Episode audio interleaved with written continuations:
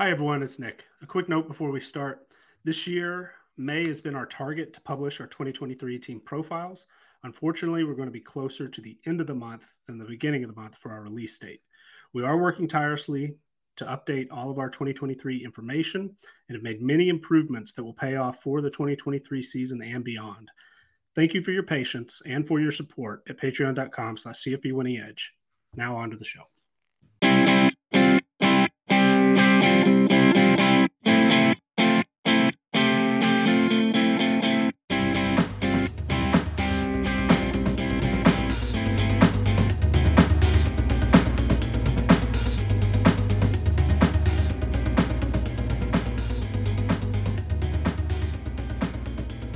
Welcome back, everybody, at CFB Winning Edge, the podcast edition. I'm your host, Scott Bogman. Follow me on the Twitter at Bogman Sports. I'm joined, as always, by the owner and proprietor of CFB Winning Edge, Nicholas Ian Allen. Follow him on the Twitter at CFB Winning Edge and Xavier Triche at Xavier underscore Triche, T R I C H E on the Twitter machine. And today we're going to be doing some team previews.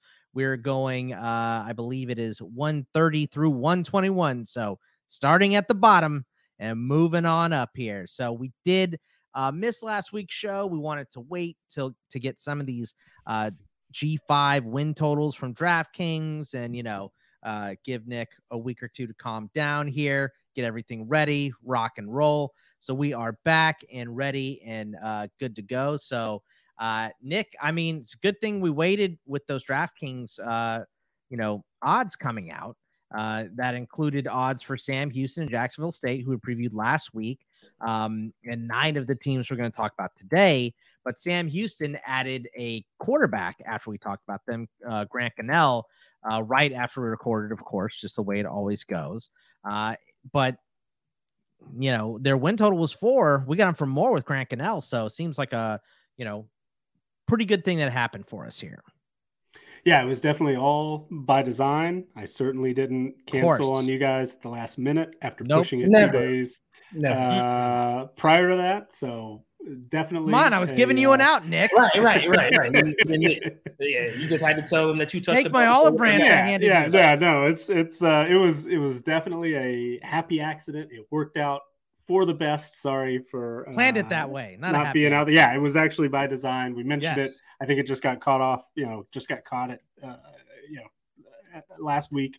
Uh, if you didn't hear it, but um, yeah, no, it it it worked out, and yeah, as everybody who has ever uh, recorded a podcast knows, as soon as you stop recording, some piece of news is probably going to hit that makes at least a certain bit of it out of out of date. And this Grant Gunnell news does that because we talked about Sam Houston, and uh, I was a little curious. You know, are we going to see maybe a uh, more of a run heavy offense? Are we going to see them open up a little bit more? Uh, in the passing game to take advantage of some talent that they've got at wide receiver. Didn't really seem like they had the quarterback to do that. Grant Gunnell is a little bit more in that mold. He's, I believe, uh, still the all-time leader in Texas in passing yardage, if, if that's correct. Uh, saw a note for that. Uh, certainly well traveled. He started in Arizona, went to Memphis, went to uh, North Texas. Hasn't really played much the last few years, but um, I, I, right now would expect him probably to be the favorite to start, and seems to fit uh, that offense. At least looks like a, a slight upgrade on paper uh, in our calculations, and you know continues to to bolster uh, Sam Houston as a competitive team. That with that win total set at four, um, we see some value on over, uh, and so you know we put together the list. Um, uh, when we do all these uh, projections, our over unders, what would a hundred dollar bet do? Um, and yeah, if you put $100 on uh, minus 125, which is what this was earlier today, uh, we have a chance to win 80. And, and, uh, yeah, I think that, that so far seems like a pretty good, uh, pretty good bet. I like it. Yeah. We're, uh, officially on the over for Jacksonville State at five and a half as well. So, uh, I, I like some of these lines. And like you said, just kind of, uh, fortuitous for us to take a week off and for everything to work out. Xavier, how have you been, man? Uh, uh, uh, and how's how's everything going in your world? How's dad life? Dad life has been fine. However, I guess with either old age or genetics, I have sinus issues now, and those absolutely suck. I, I can't tell you guys how much it sucks to have sinus issues at 26 when I never used to get them as a former athlete playing outside all the time. I would never get them. Now I've got headaches, I've got drainage, like it's gross and I hate it. All right, Grandpa. Thanks for the update on the sinuses. Uh, you know, uh, look, uh, I I understand uh, what what you're going through. Getting older uh, is not great. I helped build like a cabinet for my mom. You know, she ordered it off Amazon uh, like a couple weeks ago, and uh, my back hurt for like a week and a half because I was just like bending over to put the screws in and all that stuff. Uh, when I normally just sit on my butt in front of the computer all day. So at least it had screws and you didn't get one of those IKEA joints with all with nothing but Allen keys. Oh like- my god, yeah, dude, don't even get me started on those. Like I, I just uh I'm gonna I'm gonna pay whatever the, the price is that someone come in and build this stuff yeah. From, from now on. Like it, uh, it took a whole day. It is not worth my time anymore, and it hurt my back. No, thank you. Too old. Uh, uh, you know, too old for this stuff. But let's talk a little bit about the transfer portal before we get to the team I was, previews. I was going to say if this goes three hours today, I'm going to remember yeah, this. It's my fault. Yeah, yeah, yeah, yeah. It's, it's going to be my fault. No, no, no. Don't worry. Uh, I'll, I'll keep tabs of how long everything takes uh, when we get there. But like I said, we're going to get to the transfer portal. Last week, Auburn added a P5 starting QB to its roster with former Michigan State starter Payton Thorne. Thorne will compete with Robbie Ashford for the starting job for the Tigers, but Thorne, I believe, is considered the favorite here. Uh, TJ Finley, who left Auburn following the spring, is committed to Texas State. Arkansas transfer Malik Hornsby is the projected starter, but the Bobcats are reportedly aggressively pursuing multiple QBs. Uh, and landed a veteran with experience at two SEC programs in TJ Finley. Jyaire Shorter, the big play wide receiver with 11 touchdowns last year at North Texas, committed to Auburn as well. Uh, Tuesday, giving Thorne or Ashford talent uh, to work with there. Uh, breaking news as uh, we begin to record, the Tigers also uh, added short uh, Shorter's teammate, linebacker Larry Nixon III. LSU added former uh, Notre Dame running back Logan Diggs on Tuesday. Diggs is a Louisiana native who was recruited by Brian Kelly and was connected to LSU almost immediately after he left the Fighting Irish. The junior ran for 822 yards and four touchdowns while averaging 4.98 yards per carry, uh, splitting carries in 2022. So Auburn and LSU adding some nice pieces here, Nick. Yeah, you know, not too many people. Uh, I think we're we're super excited about Payton Thorne. He is experienced and and you know has shown uh, some good things. I believe Xavier is more positive than than most of the uh, you know what I've seen reaction wise on Twitter by pretty much everybody but maybe Auburn fans who uh, were hoping to to bring in a little bit more experience uh, into that quarterback position.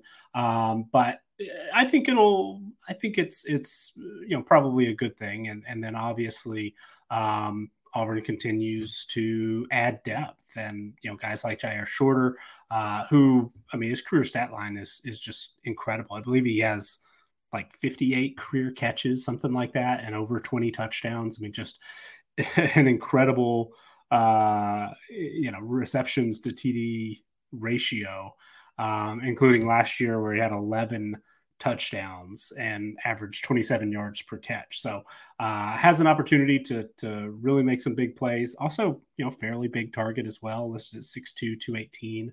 Um, Nixon has you know been a bit of a tackle machine. Looked like he was uh, set up to you know have a, a, really really big year at North Texas.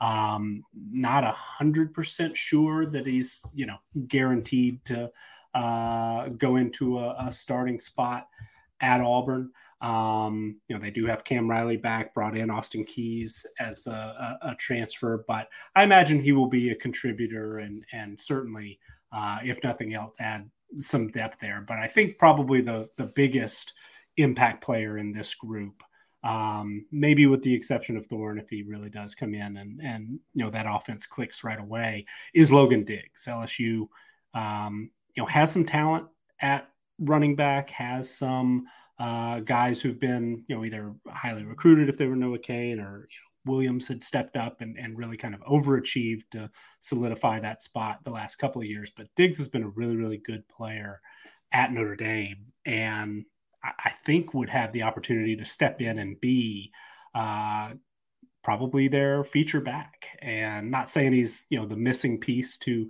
an SEC championship type team, um, but certainly doesn't hurt. And uh, he's a good player, and and think he's a, a pretty good fit there. Xavier, your thoughts on some of these uh, moves for Auburn and the running back going to LSU here? Yeah, I love Logan Diggs going to LSU. It, wasn't much needed for them. They they've always kind of had a bell cow, regardless of who was back there, whether it was Taylor David Price or I mean, you go all the way back to obviously Clyde Edwards-Helaire. They've always had at least a singular guy. John Emery comes to mind as well. You know, who could just you know tote the rock for them, and you know, for a running game that I think last year got LSU through a lot of early struggles for Jayden Daniels.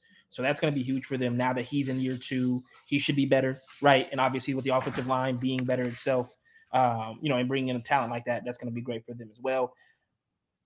TJ Finley, like I said, I, let, us let's, let's see what he's able to do. Like I said, I, I thought he would have to go to the G five level, um, and I and I, and I like the the competition that he's going to have with Malik Hornsby. I hope that you know whomever gets the job there um, can make Texas State. You know, in Texas State to get both Malik Hornsby and TJ Finley excellent grabs, right? Like this is not a this is not your biggest G5 school, you know, at all. But to go and get an Arkansas, a former Arkansas player and now a former Auburn player at the at the most important position on the field is huge.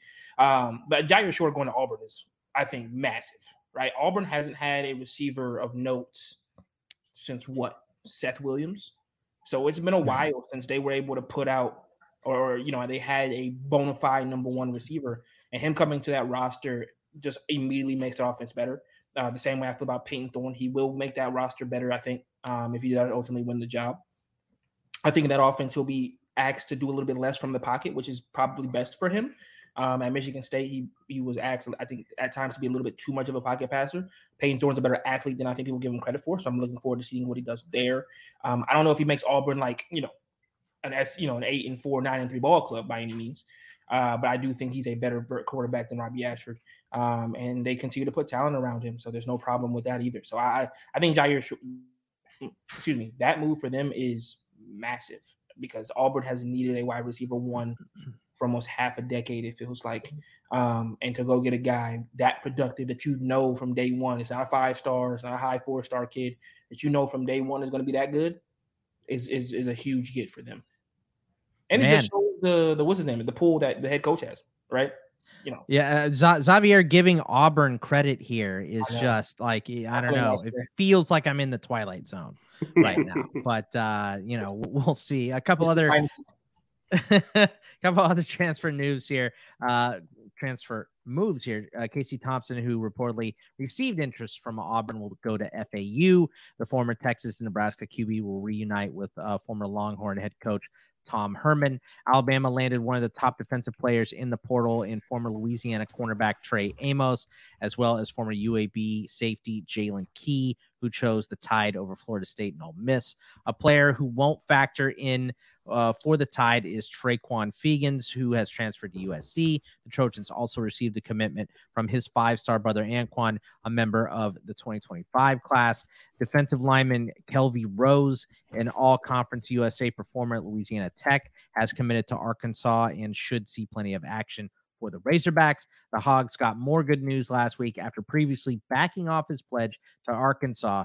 North Texas transfer tight end Var'Keyes Gumms reaffirmed he would join the Razorbacks. Amos's former teammate Kam Pedescleaux, I'm going to go with that, an all Sunbelt Conference safety for the Raging Cajuns, has entered the portal as a graduate and should receive similar attention. Miami has also picked up the pace by adding ULM defensive lineman Anthony Campbell, Nebraska running back Ajay Allen, Bama and Louisville wide receiver uh, Tyler Harrell, and Vanderbilt corner Jadais Richard in the past week. Uh, Oregon has been busy as of late. Well, as of late as well, uh, the Ducks added wide receiver Gary Bryant from USC, offensive lineman Nishad Strother from ECU, and defensive back Nikko Reed from Colorado in recent days, all of which should be contributors in 2023. So, a couple other moving pieces here, Nick. Yeah, for sure. Uh, Casey Thompson, uh, I think, you know, has an opportunity to to really do some good things at FAU. He he had his moments uh, at Texas, at Nebraska. Uh, obviously, didn't win enough at, at, either place, and and uh, wasn't able really to uh, establish himself, you know, uh, long term. Uh, but reuniting with Tom Herman, you know, and, and FAU um, seems like there's an opportunity for success there. One of the most experienced rosters in the country in terms of returning production. Uh, and Thompson immediately becomes the favorite, uh, you know, to, to uh, start there. Uh, even though they did bring in Daniel Richardson from Central Michigan, I would expect that you know Thompson, who's been a starter at two Power Five programs uh, and has you know a little bit more history with the head coach, um, seems like he's going to be uh, a pretty heavy favorite to start Week One. Alabama, I'm a little bit torn on what they're doing eh, right now because um, uh, we've talked before that I was a little bit concerned how low I expected Alabama to be in our power rankings. Actually, having you know worked through our 2022 or excuse me 2023 sheets, um, it's not as bad as I originally thought. There's still a ton of talent, obviously available, but you know Alabama's being a little bit more aggressive in the transfer portal than they previously were, understandably so. Um, they were kind of picking and choosing last year and, and pick some, you know, really top notch players like Jahmyr Gibbs. This year, you know, uh, uh, Amos, solid player, uh, but is a group of five transfer. Jaylen Key, really solid player, but also a group of five transfer. Both guys are going to have an opportunity to start in a secondary that, you know, looked a little thin, looked a little inexperienced uh, coming in. So certainly bolsters that group. But part of me is, you know, torn if Alabama has to, you know, pick up uh, players from Louisiana and UAB, regardless of whether or not they were, you know, underrated or have proven themselves at the, the Division One level. That just doesn't exactly sit right with me. It, it makes me just a little bit more concerned, maybe about uh, Alabama than than I normally would be. But you know, it's just different. Doesn't mean it's bad. Um, but uh, we're, I guess, moving away from Alabama just uh, being able to roll in another five star, four star player um, into those open spots there. You know, going out and, and picking up some more experienced players who've kind of proven themselves uh, at the group of five level um, to to add to you know the depth or, or maybe even uh, plug in as as starters. Wouldn't wouldn't surprise me if at least one, maybe both of those guys end up starting week one for Alabama. But um, a name I think to to keep an eye on. He's probably going to be. Uh, you know, relatively unknown even now, but Kelby Rose was was good at, at Louisiana Tech, all conference player. Um, so he certainly has gotten some recognition, but I think still maybe a little underrated, doesn't necessarily fill up the stat sheet, but uh, played a key role, played a lot. And as we'll talk about a little bit later in our Louisiana Tech uh, preview, you know, he's he's going to be uh, he's a big loss, big loss for the Bulldogs, and and I I do think that he'll uh, play a significant role there for Arkansas. Um, Miami and Oregon have, have really caught my eye the last couple of uh, you know over the weekend over the last couple of weeks. Um, Miami, I was a little surprised that they had been uh, as quiet in the transfer portal as they were. You know, that first window and then the the early, you know, first few weeks in, in the second window didn't do a ton, or at least didn't do as much as I expected. I, I thought that they would be more of a, you know, USC type, uh, what they did last year to go pretty aggressive and fill some holes with some of the uh, top available players. Um, Miami either wasn't able to do that or, or really didn't try to, but they're you know picking up some some key guys. Uh, you know Campbell didn't I don't believe had a recruiting rating coming out of high school. Really hasn't had much production, but was rated really high in a lot of the transfer portal rankings that I've seen. Um, uh, you know, grades out pretty well. Curious to see uh, what impact he may have, but you know, according to a lot of folks who are a little more familiar with him than than me, uh, big get Tyler Harrell might be among the very fastest receivers in college football, was hurt a lot of last year at Alabama, so didn't make much of an impact. But you know, there's some guys here who are potentially uh, going to be impact players, um, but not necessarily that top tier, uh, you know, talent level that that I kind of expected Miami to pursue uh, and, and, land uh, earlier in this transfer portal year. But uh, really do like what Oregon has done. I thought Gary Bryant Jr. Uh, might be headed to Arizona. They really could use a third wide receiver, uh, but Oregon, you know, doesn't necessarily have, um, you know, beyond. Uh uh, my my mind just went blank, but yeah, they they could use some depth there uh, at receiver as well. They're their number one guy, uh, Troy Franklin, is you know certainly great, but uh, the other guys in the mix, Kris Hutson, Traeshon Holden, Tez Johnson, uh, who is a transfer coming up from Troy, who who is also Bo Nix's uh, brother. I expect will be a, a, major impact player, but Gary Bryant should factor in. But uh, was a little surprised he didn't end up at Arizona. But uh, Oregon is being smart, adding some depth pieces some experienced players, starting experience. Nishad Strother at Eastern Carolina or East Carolina, excuse me. Nikko Reed at, at Colorado added a couple of others as well um, this week to really kind of round out that roster. Uh, I think they're making some some smart decisions, even though if you know, like Miami, they're not necessarily bringing in uh, the the flashiest players, the the guys who were um, you know the most proven at the FBS level just yet, but um, seem to be smart in, in the way that they're attacking it. Xavier, your thoughts on uh, these moves here? Is there one that stands out above the rest?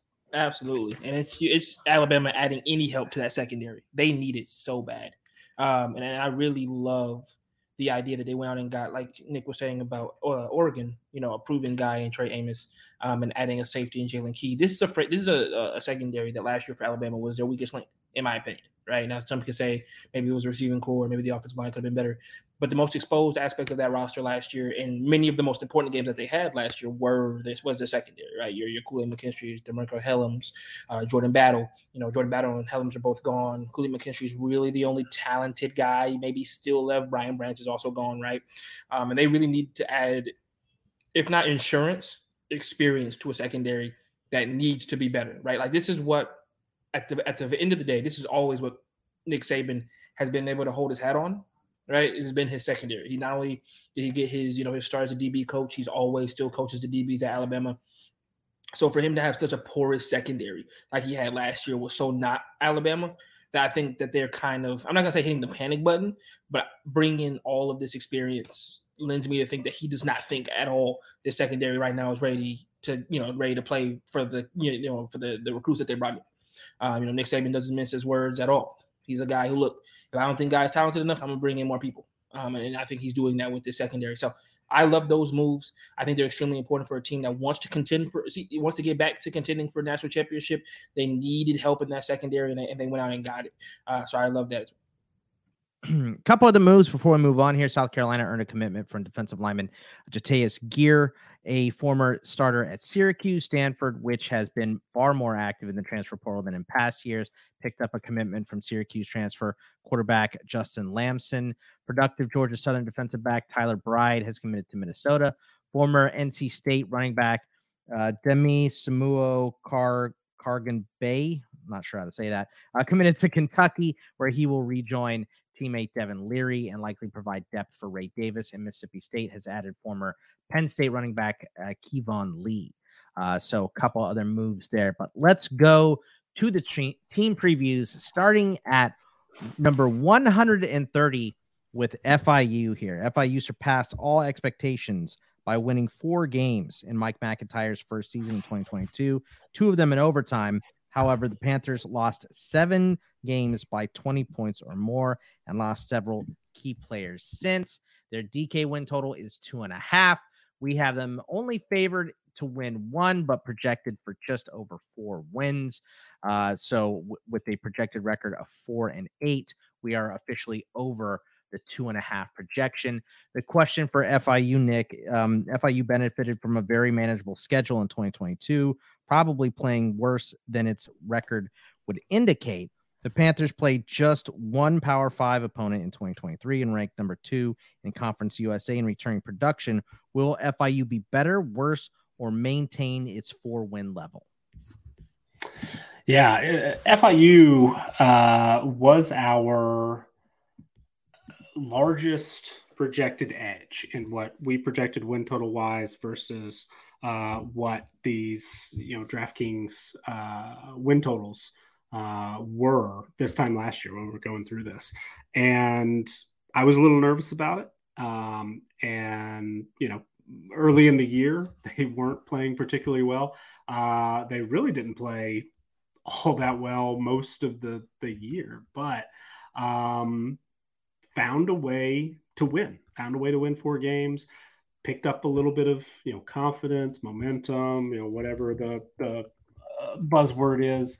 Um, had had some positive you know outputs that you would think might be able to to carry over into the next year. Second year under a head coach, usually you see a big jump.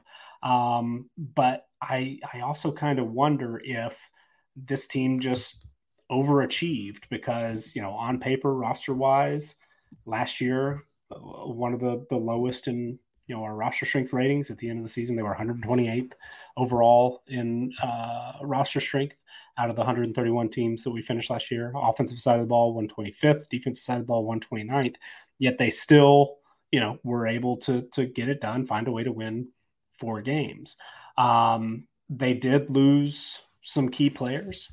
Um, uh, you know, uh, in the passing game in particular, you know, we spent a lot of time talking about Auburn already, uh, but Rivaldo Fairweather, uh, really talented tight end, big target, probably going to make an impact at the SEC level. Um, they also lost Tyrese Chambers, who came in and was an all conference performer, big play receiver. Uh, he is off to Maryland. They were expecting to get back Lexington Joseph, who was a you know all conference USA return man. Also has been you know pretty good running back. Uh, started a little slow last year, but by the end of the year was was you know taking over that job and and you know playing quite well. Seemed like he was in line for a pretty heavy workload in 2023, but unfortunately goes down with a you know torn ACL in the spring and, and is going to be out.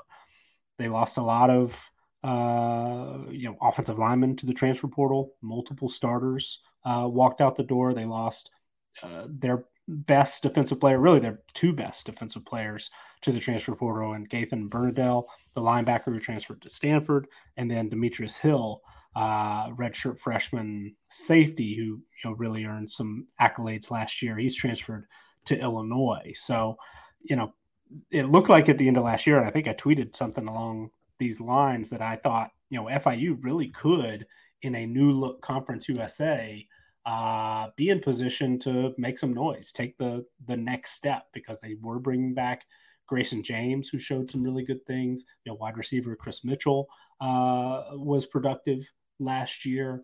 It looked like they, you know, could be among the top rated team or you know the the highest uh, ranked teams in returning production had they not lost you know some some really key players to the transfer portal. They really didn't you know uh, on, as far as graduations go devon strickland interior defensive lineman is really the only guy in the two deep. Uh, ray burnett at, at, at, you know right guard. Those two guys were really the only two in the in the two deep uh, who they lost to graduation. Everybody else uh, who left left voluntarily, you know, through the transfer portal. So they could certainly overcome some of those losses. They have, uh, you know, brought in some transfers, a lot of them from the FCS level um, thus far. Travis Burke, tackle from Gardner Webb, uh, defensive lineman Jack Daly, and defensive back JT Anderson, both from Bryant, uh, who they beat in overtime uh, in in Week One last year. Uh, we're really fortunate to win that game, but um, you know, this team, you you take into account that some of the underlying metrics, especially, I mean, they're they're being discussed here because they finished 130th out of 131 teams in our team performance ratings. Um, that's that's bad. That's not a four win team. That's a one win team. And uh, given what they saw, you know, walk out the door through the transfer portal, plus some of the maybe you know regression that we might see for a team that did overachieve a little bit. I'm much less optimistic about FIU than I was, you know, a few months ago before that that first transfer window opened. Uh, but nevertheless, manageable schedule.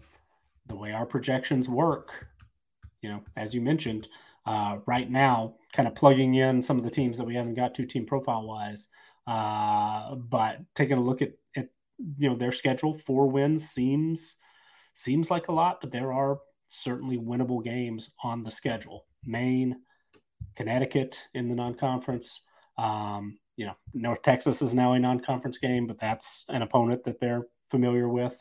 Uh, and then Conference USA, there's really no, maybe with the exception of of uh, Western Kentucky, there's really no unwinnable game in the conference schedule. So um, even though this team isn't that much improved, maybe you know you could make an argument that it's it's uh, a little bit of a, a step back because they're losing some some really really uh, important players, players who were a big part of what success they had last year. Um, but there are enough winnable games that I don't think our projection is completely off. It's probably going to be on the high side, but we were also on the high side last year, and it it worked out. I mean, I think we were what was it over three, um, and we had them projected for you know four and a half or, or something like that, and ended up working out. This year, you know, fingers crossed, we'll we'll be in a similar boat. Um, but uh, you know, three wins seems about right. Um, but if some of the transfers fall into place and, and they get another step forward from, you know, Grayson, uh, excuse me, Grayson James, maybe open up the passing attack, uh, since Lexington Joseph is, is, uh, not going to be available for probably all season. Um, you know, maybe, maybe this team could surprise I think there's a lot of opportunity uh, for somebody to to you know get hot and uh, surprise some folks in, in Conference USA because it does seem so wide open. FIU maybe not the the uh, most likely team, but it wouldn't completely shock me if if you know they get those four wins and, and maybe even uh, you know one or two more if if everything kind of falls into place perfectly. Xavier, your thoughts on FIU? Is there a chance for this team to improve significantly, or do you think they'll hover around the same range they were last year? Yeah, I think they hover around kind of where they were last year. You know, I, I think you'll find a team that, like Nick alluded to, in the second year will find a way to get closer to to even. Right? I don't think it'll be such lopsided wins or such close. Or sorry, such close wins or such lopsided lopsided lopsided losses. But I also see a team that realistically is also you know going to be going into another year where recruiting wise was okay, right? They brought in a, a slew of three stars, which is what you would expect from FIU, right? Uh, they still are in the Florida base, so they they, they get a lot of you know what what, what Miami Florida and Florida State don't, you know, end up accepting. Slash, just a lot of talent in Florida that doesn't get noticed, right? Like Florida's just a hotbed for high school talent, and there's a lot of three stars in, in Florida that might be four or five stars in other, in other states, right? So, once again, a, a decent class, right? Like I said, still with three stars, thirteen of them are from the state of Florida, so obviously they're able to hit the, you know,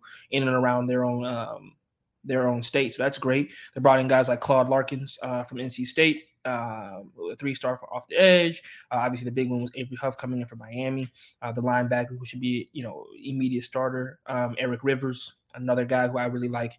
Um, and then Christian Peterson coming from Louisville. Once again, offensive talent. You know, the last two I just talked about was an athlete and was a tight end, right? So they should be better in that respects. I, just, you know, when, when, when you look at their their uh, their schedule, I don't see a ton of just like nailed on winning games.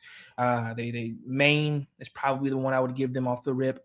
Uh, UConn is going to be a toss up, I believe, um, and then they also feature against a team we'll talk about, you know, or, or you know, uh, New Mexico State is another game I think, and they had that one after a bye week, which could obviously offer them a little bit extra, you know, preparation for that game and could you know turn into a win as well. Uh, they have two bye weeks, something that doesn't is rarely seen for a lot of college teams, but I do like.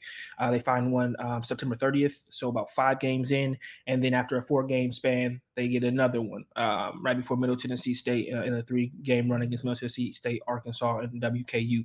Right, so they get right before a really tough stretch there at the end of the year. Uh, regardless, though, it gives you an opportunity to, at the very least, lick your wounds, prepare a little bit more uh, for a team that, even though it's going into a second year with its coach, is still going to be kind of feeling it out as they go. Um, they're going to still kind of have to not learn necessarily learn on the fly.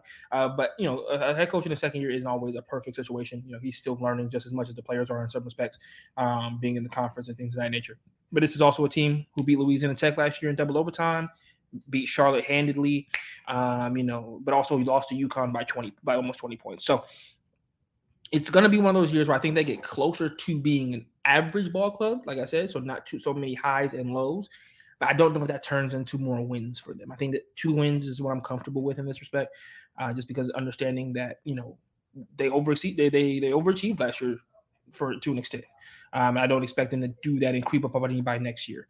Uh, the one thing about teams that typically find some of those wins, you know, especially like like I said against Louisiana Tech, uh, where they were able to beat them in double overtime, is that next year teams are a little bit more weary of your ability to go out there and beat them um, if they've seen you kind of beat some of their counterparts that they're surprised about. And, and so without that factor as well, another year for everybody to kind of learn what the head coach wants to do as well. He has lost somewhat of, a, of his element of surprise, if you will.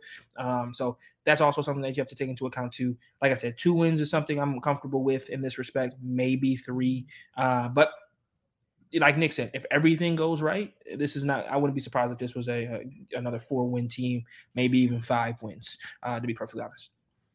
All right, I can't believe it's this late that we're uh, talking about UMass here uh, making an appearance. Uh, UMass won only once in uh, Don Brown's return season, a twenty to three victory over Stony Brook in Week Three. However, the Minutemen showed some improvement, especially on defense, and attacked the transfer portal. Uh, DK's got them down for one and a half. We have them favored in three with a projected four and eight record again, so well over the one and a half. Uh, Nick, the Minutemen lost running back Ellis Merriweather to the NFL, but still rank in the top 20 in returning production and thanks to incoming transfers, improved their roster strength rating. Will more talent lead to more wins in Brown's second season?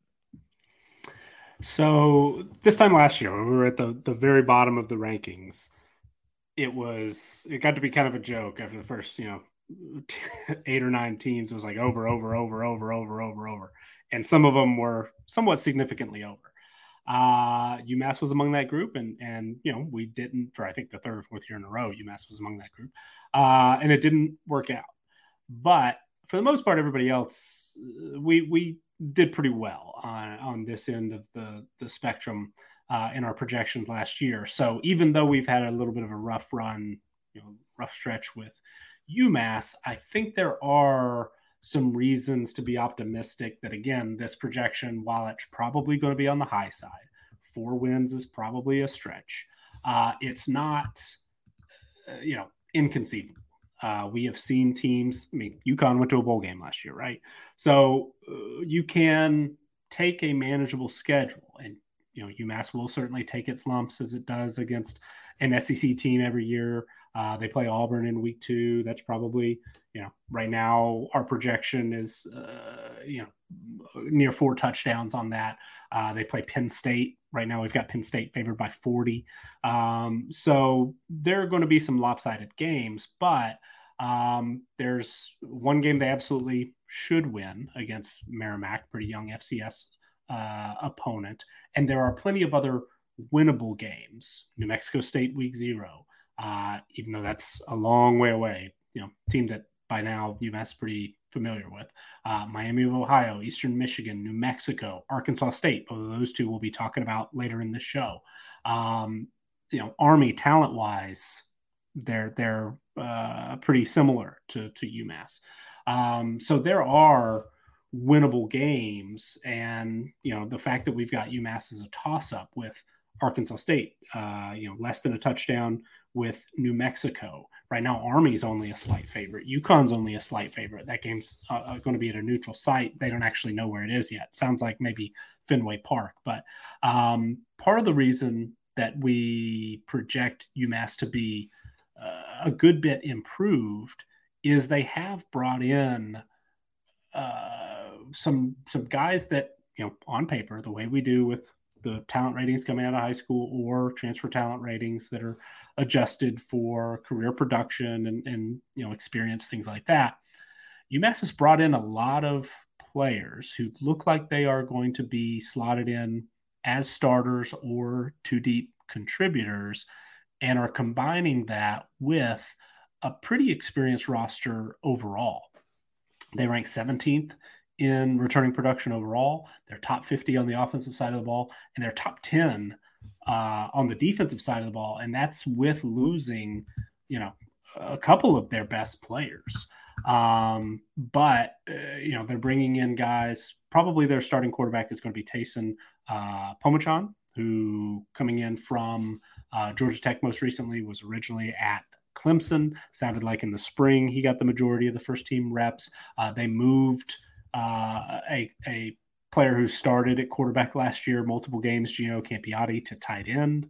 Um, Greg Desrosiers, uh, you know, has converted from receiver when he was at Louisville. Now looks like he's going to be taken over for Merriweather, maybe as that top running back. But there is some depth at that position with Kayron Adams, Tim Baldwin, both of whom are, are you know coming back. But they added in Jalen John from Arizona, Jackson Paradis from Buffalo. So there's you know some depth there. The receiver group probably got the most, uh, you know, the biggest injection of talent. They brought in four transfers who are likely to play in Christian Wells from App State, Mark Pope, who started his career at Miami, was most recently at Jackson State, uh, Anthony Simpson, Sean Harris. You know, they bring back George Johnson III, who uh, was a transfer last year in his first season uh, from Michigan, performed well, was a full time starter, and then Jaquan Gibson, who had a you know played a, a, a lot of snaps as a uh, true freshman. Didn't have a ton of production, but um, I think is a, a, pretty talented player. Four returning starters on the offensive line.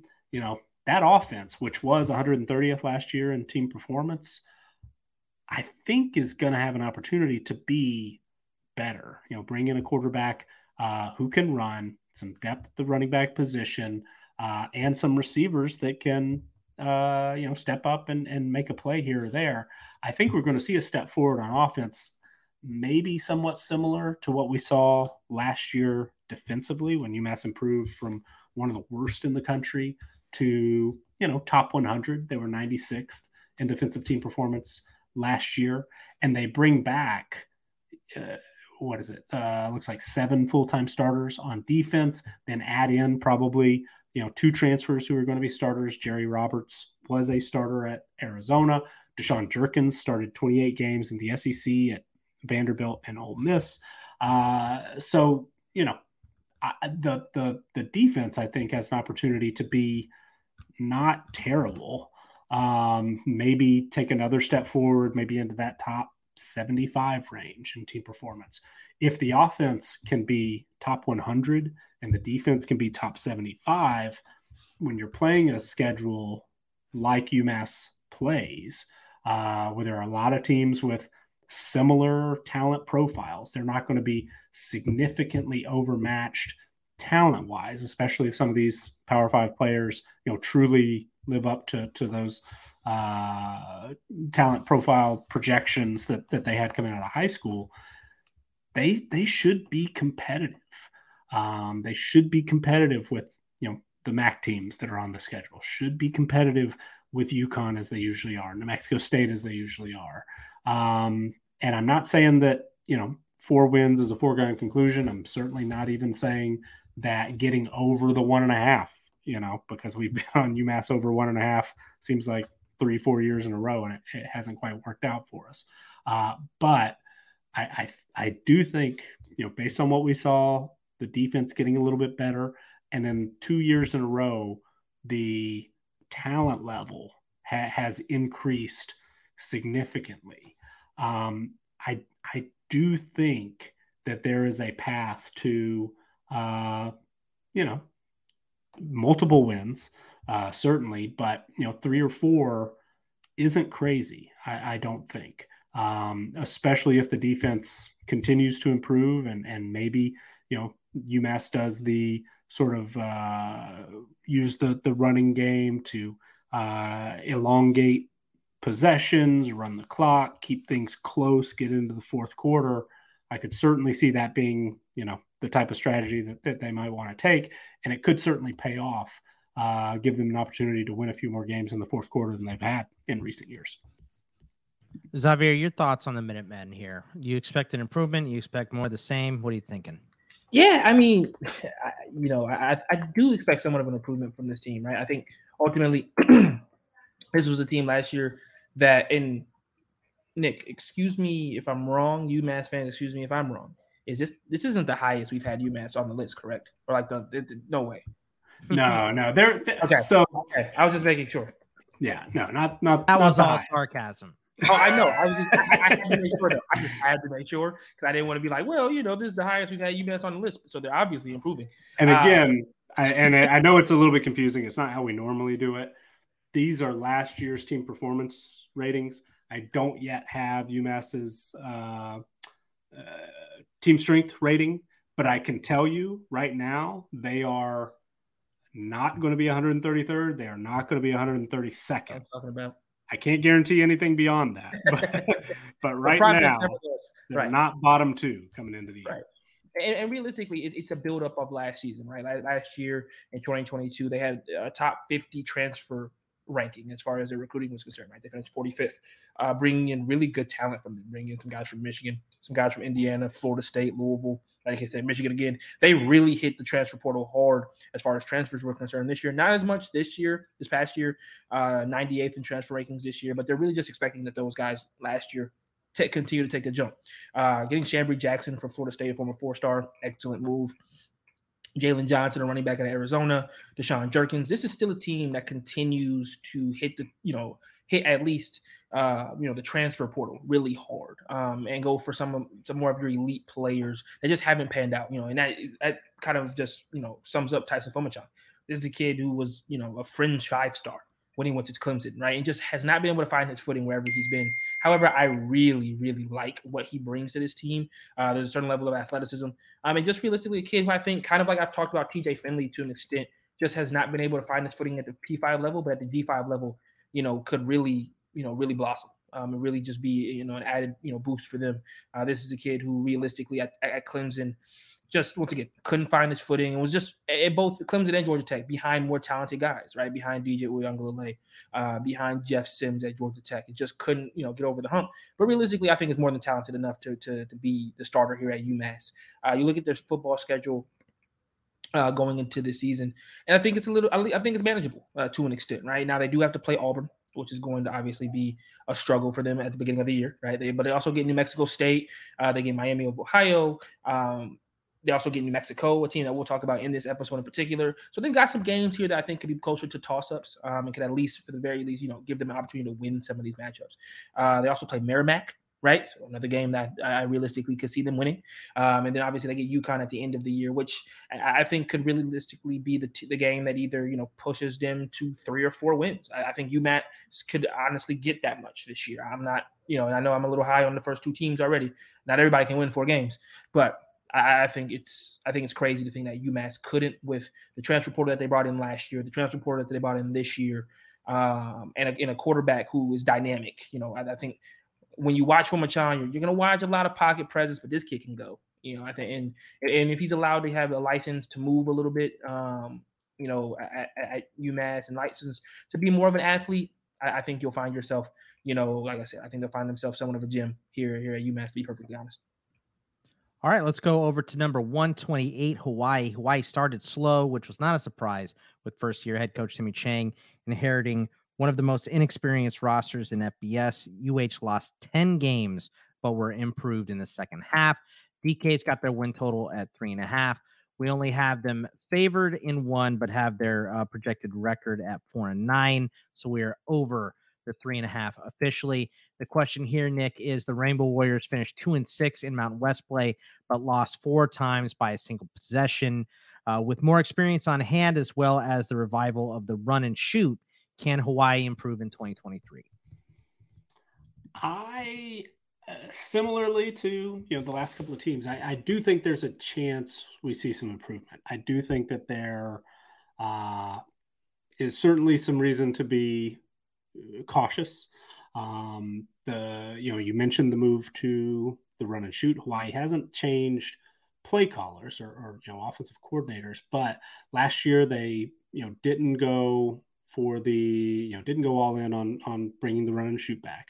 Uh, it sounds like everything I've read and seen, um, you know, in the early months of, of the offseason and spring practice, that is the plan this year. That is uh, an offensive system where Hawaii's used across multiple coaching staffs uh, who have had um, success.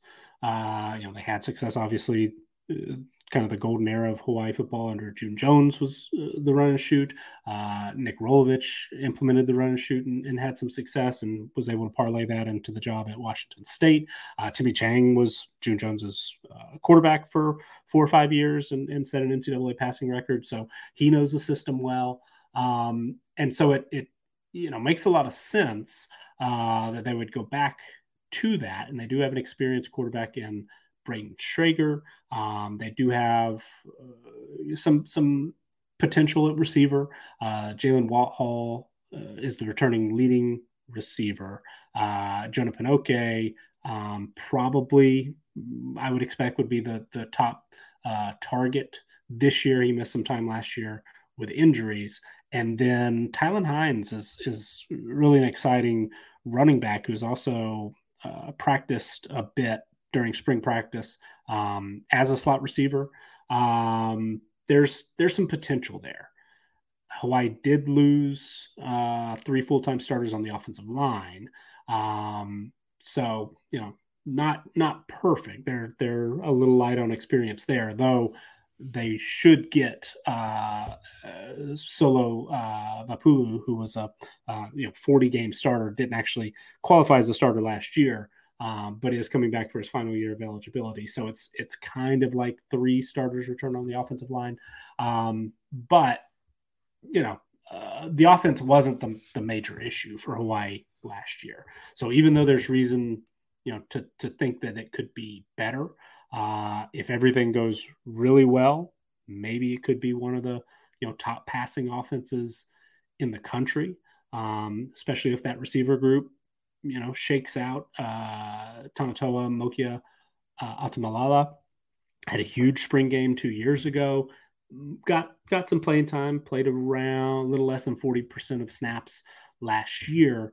Um, so is he going to step up and be a starter? Will Stephen McBride, who was a transfer coming in from Kansas, uh, or guys like Chucky Hines or, or Nick uh, Cenacle, um, who didn't get a ton of playing time, but you know did get some experience last year if if that group steps up and if Schrager uh, you know takes control of the job and it, it, seems like it's a you know a good fit for him I think the offense has an opportunity to improve on what they were last year when they were 96th in offensive team performance overall and 124th in passing uh, offensive team performance.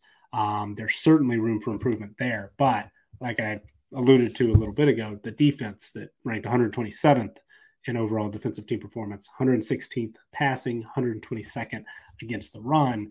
That's that's the major issue.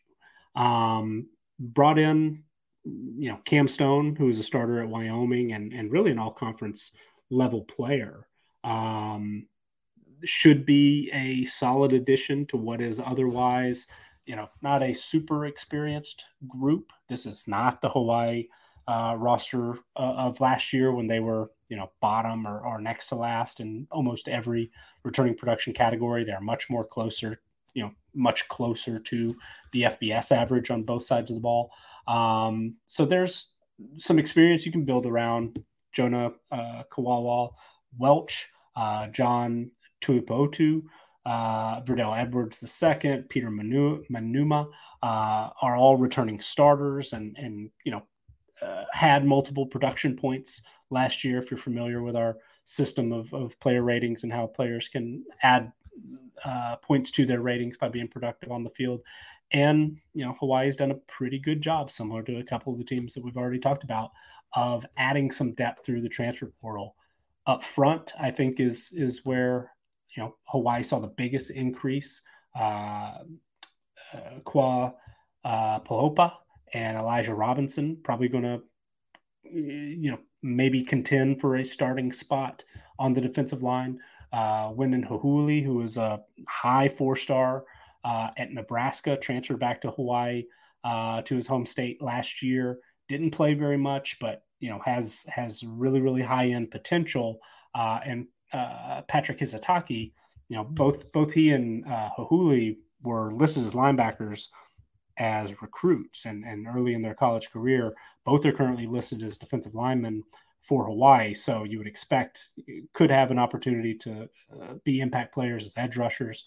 Um, think there's think there's a little bit of, of reason to expect we'll get more of a pass rush and, and a little bit better you know defensive line performance uh, from Hawaii this year. They were 121st in D line performance last season, according to our numbers, and, and ranked really, really low overall as far as defensive line units and our talent ratings.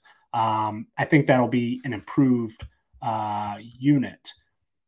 Can can the other uh, position groups, including a, a, pretty inexperienced linebacker corps, um, make some some similar uh, step forward steps forward? You know, we'll see. Uh, as you mentioned, this was a much improved and much more competitive team in the second half of last year. This year's schedule sets up similarly, where three of the first four uh, weeks, Hawaii will be playing Power Five opponents. Uh, the exception being a home game against Albany, an FCS opponent. Um, but they're not going to be significantly outclassed in any Mountain West game. Um, Fresno State, even though probably not as good as they were last year, isn't on the schedule this year. Um, they do play New Mexico State again in uh, the non conference. They do play 13 games again, as usual. Um, but, you know, trip to UNLV, that's a winnable game. Trip to New Mexico, even though you wouldn't necessarily, uh, you know, don't want to play the, the, uh, uh, you know, most of your most beatable opponents on the road. Um, that's still uh, a winnable game, uh, similar with the trip to, to Nevada. Um, so there are winnable games. It's not the easiest schedule. It never really is for Hawaii uh, with the, the, you know, travel uh, concerns that they've got. But I think that the offense, there's a, a chance that we see a significantly improved offense as far as raw numbers go. Uh, efficiency still a little bit more of a question. And then I do think there's some reason to think that the defensive line uh, and the defense as a whole is going to take a bit of a step forward. Will it equate? You know, will will it uh, turn into more wins? I'm not 100 percent you know sure on that. We are on the over three and a half. It's uh, not by as big of a margin as our first two, and I don't have a ton of confidence in it. Um, but it also would not be a huge surprise. I, I, do think that this will be a better team on the field. It's just how that translates to um, not the easiest uh, of schedules and, and certainly some inconvenient, you know, trips that they'll have to take in, in some of their more winnable games. Xavier, your thoughts on Hawaii? Obviously, like Nick mentioned, uh, the travel is always brutal yeah. for this team, but uh, do you think they can improve? They've got to learn how to win. And I know that that sounds like a very simple equation, right? You know, just play better. But sometimes those are the things that plague some of these rosters, right? You look at last year's games and you go, okay, cool. If they had have played just an inkling better in about four of those games, they could have won, right? They lost to San Diego State by two, Colorado State by four, Wyoming by a touchdown, Utah State by a touchdown. Like these are all games that you know, as a coaching staff and as a team, they, they probably felt were very winnable, and they could have won. Right, would have made them a bowl game, a bowl team last year. Excuse me. So realistically, when I look at when I look at Hawaii, that's the key here. Will they learn how to win this year? Offensively, they bring back a ton of older talent, and I think I know I've, I've talked about garbage smelling worse, you know, the longer you leave it out, but I really think that this is an offense that is poised to take that next step this year. Um, you know, they're they're a year older, but more more importantly, I think they're you know uh, obviously a, another year in the offense, and that's extremely important for a team that last year I think struggled in some games, and you saw the ebbs and flows of a, of, an, of a new offense, right? Some games they would put up 20 plus. They even put up 30 against Hawaii, uh, Nevada, and the very next week they put up 13 against Colorado State. And I think that those are some of some of the you know the growing pains of going through a brand new offense, going through you know having to do that defensively. Nick, you hit it right on the head. This is a team that defensively needs. I'm not gonna say needs an overhaul, but needs an inf- an infusion of talent. And they believe that 72% of their recruits this year were defense. Like that's how many guys that they brought in defensively. So out of their recruiting class, they brought in 22 kids total. 16 of those kids were defense first, um, right? And so I think that this is obviously a team that understands, is a you know a school that understands it needs an infusion of defensive talent if they're going to ever compete in the Mountain West. Uh, because a lot of their games last year that, that were losses were weren't barnstormers, right? Like defensively, they were okay. You know, 17 13, 16 14, 27 20 those are very winnable matchups if your defense gets one, maybe two stops in the game, right? Versus not being able to do so. You look at the schedule this year, and Nick, you, I just don't see them navigating their non-conference all that well. Um, outside of you all being obviously, uh, but playing Vandy, Stanford, and Oregon as your first three teams. Now, Stanford is one that, you know, depending on how Stanford handles the time difference and the travel and obviously a brand new coach, like that could be a that, that could be a game that gives me, you know, I love to talk about my barometer games. If Hawaii handles business against a Stanford team that realistically is still going to be more talented, even though that they're going through their own kind of transitional phase as a as a university, that could be huge for them, right? That, that's a big win. Period. I, I know Stanford's not the Stanford of old, right? This isn't the you know the the, the twenty 14 Stanford Cardinal. But regardless, beating a P5 team, beating Stanford could be really big for for for this school, especially in Timmy Chang's second year. Uh, when you look at the transfer portal as well, they were able to hit, in my opinion, a lot. You know. Um, in the Pac-12, which is huge, right? You got Washington, Cal, uh, Colorado was another one. Um, obviously, that is massive for them because I think these are all kids. I could be wrong, but I'm pretty sure most of these kids are kids they probably thought about recruiting or did recruit in some fashion. So being able to get them, you know, later on down the line with a little bit more experience under the belt is always a good thing. Uh, I think they hit this transfer portal the correct way. Once again, bringing in a ton of defense, right? Uh, bringing in, you know, two D linemen, an edge rusher, a linebacker, a corner, and a safety, right? So once again, an infusion of defensive talent. They know where their weaknesses are, and that's good, right? You when you recruit in that fashion, it should pay dividend, uh, pay dividends. Uh, when I look at this team, Nick hit around the head. If they can learn how to win, this is a team that it, oh, honestly could make its first bowl game under Chang. Perfectly honest with you, uh, they should probably right? Um, my to be honest with you, I think this should be a six-win team, maybe a five-win team. Uh, to be perfectly honest, I think that makes me feel most comfortable with them. Um, going into the second year, Nick alluded to earlier in the episode, typically teams play better in their second year. So if they can figure out the defense, and if that defense, with all the transfers, all the recruiting that they made, you know, bringing in so much talent, can hit the ground running, um, and they don't get bogged down by possibly a slow non-conference season, then they should be fine. They, they should be a team that rides the wave pretty well. They've got a off, they've got a bye week in the middle of the season, probably right in the perfect place. Uh, they get New Mexico State and UNLV right before it, and then they go kind of I won't say through a gauntlet afterwards, but realistically they get the rest of their schedule and right after that, you see San Diego State in Hawaii. Then you get your San Jose States. Then you get your Air Forces, and, and, so on and so forth. So it really gives them an opportunity to prepare for you know some of their tougher competition down the stretch that they're really going to need to. Um, you know, it's always great to get a bye week, kind of right there in the middle for both players and coaches. So I think Hawaii should win five games minimum, but I wouldn't be surprised if this is a bowl team this year. All right. I mean, we'll see. Uh, I I would love to see it. New Mexico comes in at 127. They also posted double digit losses and followed an opposite script from Hawaii, starting two and one, but losing nine in a row, including multiple blowouts in Mountain West Conference play and a winless conference campaign. DK's got their win total at four. We have them favored to win two, uh, but their record at four and eight. We're officially under slightly um, this win total. Uh, the question for Nick for Nick for New Mexico the Lobos are likely to be number 133 in our preseason FBS power rankings, but there are reasons for optimism, especially on the offensive side of the ball due to coaching changes um, and transfers. But Will changes on defense offset those encouraging signs? I'm concerned about the the changes on defense. Um, you know, defensive coordinator Rocky Long uh, left for Syracuse. Um, on one hand, you know, he's one of the uh, really one of the the most well known uh, architects of the three three three five. Um, uh, Danny Gonzalez, New Mexico's head coach, is one of his proteges, so it's not like there's going to be a significant drop off there. But uh, New Mexico defensively uh, was, you know, pretty good last year at times, and had some really solid players. Um, you know, they they certainly weren't one of the best uh, group of five defenses in the country, but they ranked 85th in defensive team performance, uh, top 80 against the pass, 91st against the run.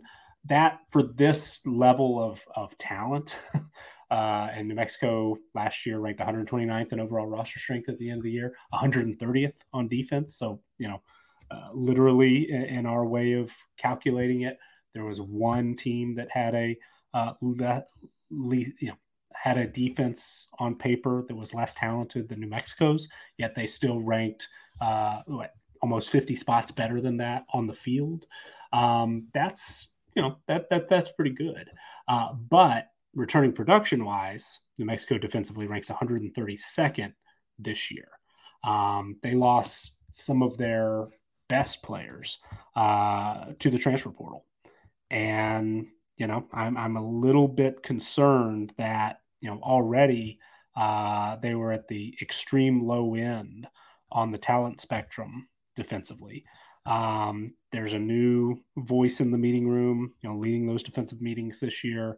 Um, that always there's a little bit of unknown there, but losing starters like you know Jake Saltonstall on the defensive line, Jaden Phillips, um, you know Cody Moon and Dion Hunter uh, played a lot of snaps at linebacker the secondary got hit really hard. Jerrick Reed's going to be, you know, an NFL player, uh, all conference performer at safety, but they also lost AJ Haulcy, who was a freshman All American safety last year.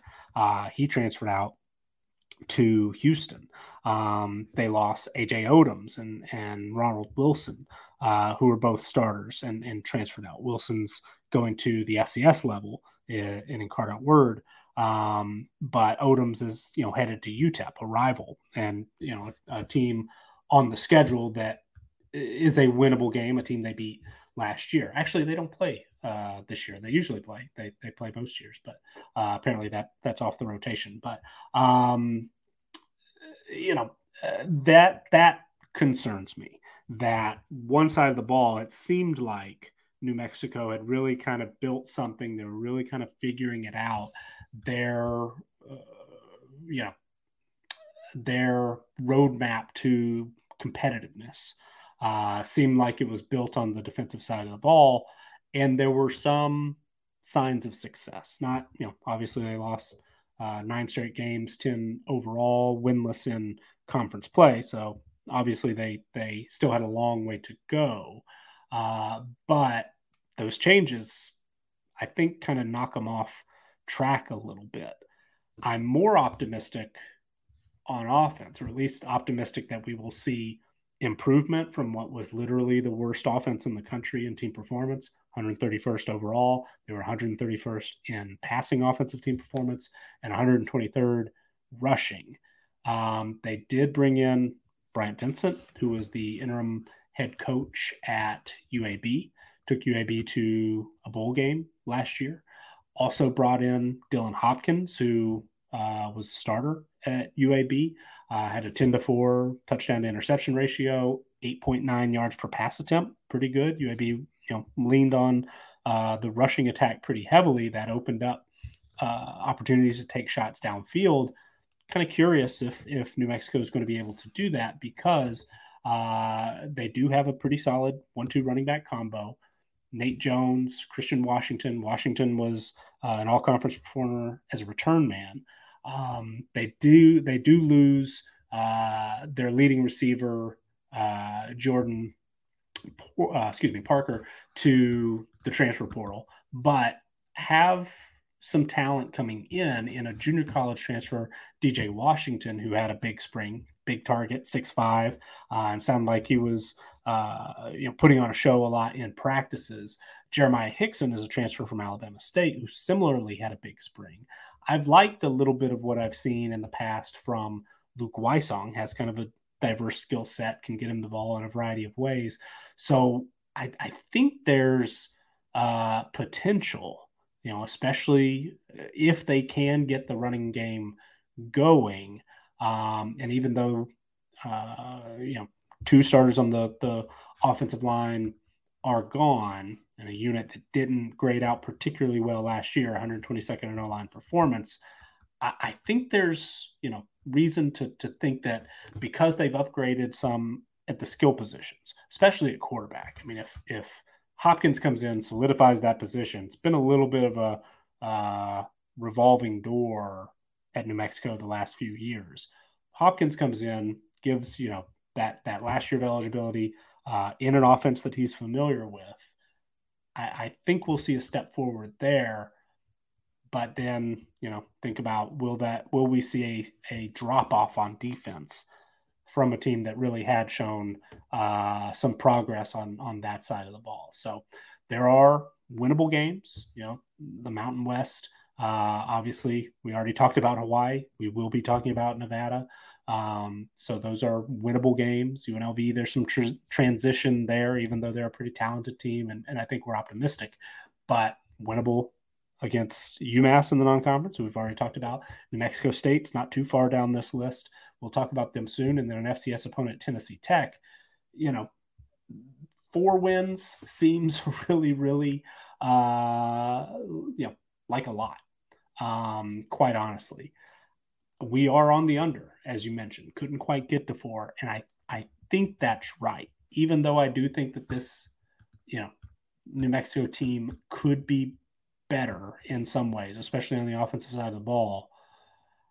I I would much prefer, I think, to to be on the under here. I'm going to see need to see a little bit uh, more. Uh, you know, going to going to actually need to see some more proof of concept for um, taking care of business and and you know winning the games they're supposed to win and being consistently competitive week in and week out and really even just some signs of life on the offensive side of the ball because there really weren't any last year. But um you know i, I i'm repeating myself here but uh to to conclude defensively this team really was was i think taking a step in the right direction and building its identity, that is now put into question a little bit. And so there's, I think, a little more unknown about this New Mexico team uh, this time this year than there was at the end of last season. And uh, with a, a, talent profile where they're still going to be among the the lowest at the FBS level, um, I I'm not too optimistic that they're going to be able to double that win total from last year. Xavier, your thoughts on New Mexico? Do you think they can uh, get some more wins this season? Uh, this is probably my first pessimistic take here. I, I just don't, you know, Nick hit right on the head. This is a team that, by losing their defensive coordinator, as impactful as he's been, especially on top of a team that's bringing back so little on the defensive side of the football. So not only are you losing your D coordinator, but you're also losing probably the mouthpieces that existed on his defense. So realistically, you're gonna have guys that have to now step up and be the new mouthpieces. You're gonna have the head coach is not gonna have to take extra focus onto those guys. It's it's really um, it's, it's obviously a, a, really you know troublesome situation. Did I just get breaking news really quickly? Alton McCaskill wins to goes to Colorado. Sorry, yeah, Sorry, that just that just hit my phone. I was like, "This is great. I like that." Um, my bad. But no, I, I really, I really think that New Mexico is going to struggle defensively. Um, and this is a team that wasn't all that great defensively, eh, you know, as long as score wise last year, right? Um, there was an offense that obviously needed to take a step forward, but you know, you read out some of these scores, you look 41 to 9, 35 to 3, 34 to 10, 31 14 obviously not great showings from from their defense at all times, but really a defense that at the very least kept them afloat at times. And so I think New Mexico is going to struggle this year. You know, and unlike what I just talked about with Hawaii bringing in an infusion of talent when they lose a lot on defense, New Mexico kind of went the other direction. They brought in a ton, a ton of offensive talent in the transfer portal and in you know out, out, out of high school, right? You know they they bring in you know a ton of wide receiver help, quarterback, interior offensive lineman. I think they've only brought they've only brought in three, four talent uh, high school guys that were defensive minded. Um, and then out of the transfer portal, you brought in two safeties and, and, an edge. So realistically, once again, this is a team that didn't even hit the transfer portal as hard as they needed to in that certain position group. And it really concerns me that you're going to be going in for another, you know, they're, they're going to be going to a situation where new defensive coordinator, young defense, defensive talent not really uh, you know addressed in the transfer portal slash in the recruiting you know on the recruiting trail this year. And all of that's going to just turn into a team that's supposed to get better? I disagree. Uh, this is probably going to be a team that either stays at what they were or you know uh, gets gets worse. You look at their schedule. The schedule this year you know as opposed to last season does get a little bit more difficult right? There, there isn't a Maine on the schedule this year right? Uh, which obviously makes it harder. Uh, Tennessee Tech is probably their easiest game, uh, and every other game on here is probably a push, if not a, if not a loss. Nick, I would have probably assumed that by the numbers, every game on their schedule, they're probably their favorite to is either a push or a loss outside of Tennessee Tech. Would I be correct by that statement? Uh, right now, they're probably about twenty point favorites against uh, Tennessee Tech. Yep, they are one and a half yep. Uh, favored by one and a half against Hawaii. Everything else, they are an underdog of at least five points, and that includes UMass, the team that we already talked about. Exactly. So realistically, I think this is a team that is going to go, not not like plummet, but realistically, this is a team that didn't win that many games last year as it was. I just think they take a, a, step back and they look at maybe losing Rocky Long as a massive miss. But also, I think a massive miss for them is the fact that they didn't address it in the transfer portal. I'm sorry, you bring back what, 31% of your defensive talent. 31%, and you brought in only a handful of defensive players from the transfer portal. I'm not saying that they didn't try, right? I, mean, I don't know the in, inner workings, who said yes, who said no, but it just feels like if Hawaii could have brought in 72% of their recruiting class was defense as far as kids out of high school. Then they brought in another eight guys out of the transfer portal um, who were on defense. New Mexico could have done something in that realm, you know, in my belief, and they didn't. And so, I, with that being the case, I think that they take a step back. All right, let's go to next up here, which is going to be Louisiana Tech, clocking at number 126. Sonny Cumbie's first season at Louisiana Tech finished three and nine overall and two and six in Conference USA play, but two overtime losses and another one by another one score indicate the Bulldogs weren't far off from making another run at a bowl game. Five and a half is their DK win total. We have them favored to win four. We have them at five and seven. So we are officially under the five and a half. Nick for Louisiana Tech. Uh, they have the highest posted win total of the teams we've discussed thus far, and hitting the over would mean bowl eligibility for the Bulldogs. Is that a realistic expectation uh, in Cumbie's second season in a new look conference? It's you know Louisiana Tech is in a really interesting position. It's not too dissimilar from a lot of the teams we talked about. We're talking about a lot of second year head coaches today. We're talking about a lot of teams that, uh, you know, obviously had disappointing records, nine, ten losses, but uh, for the most part, were pretty competitive, especially in in spurts, and uh, you know, had uh, a handful of games in, in some cases. I mean, Louisiana Tech two overtime losses, another by a single score.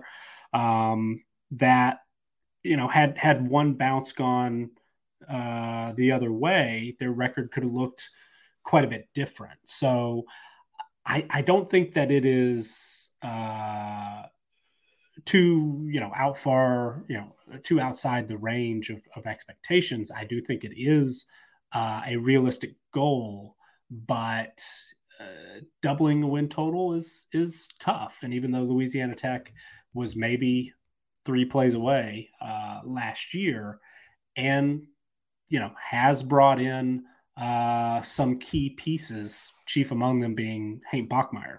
You know, was a, a starter at Boise State for uh, multiple years, 28 career starts, started every game he played in at, at Boise State, started as a true freshman, um, did not improve very much over his career ended up transferring after four games last season when it you know kind of looked like maybe he was going to be losing the job to, to Taylen Green anyway. Um, but very experienced quarterback. That was a position that Louisiana Tech, uh, you know, had injuries, had its struggles last year.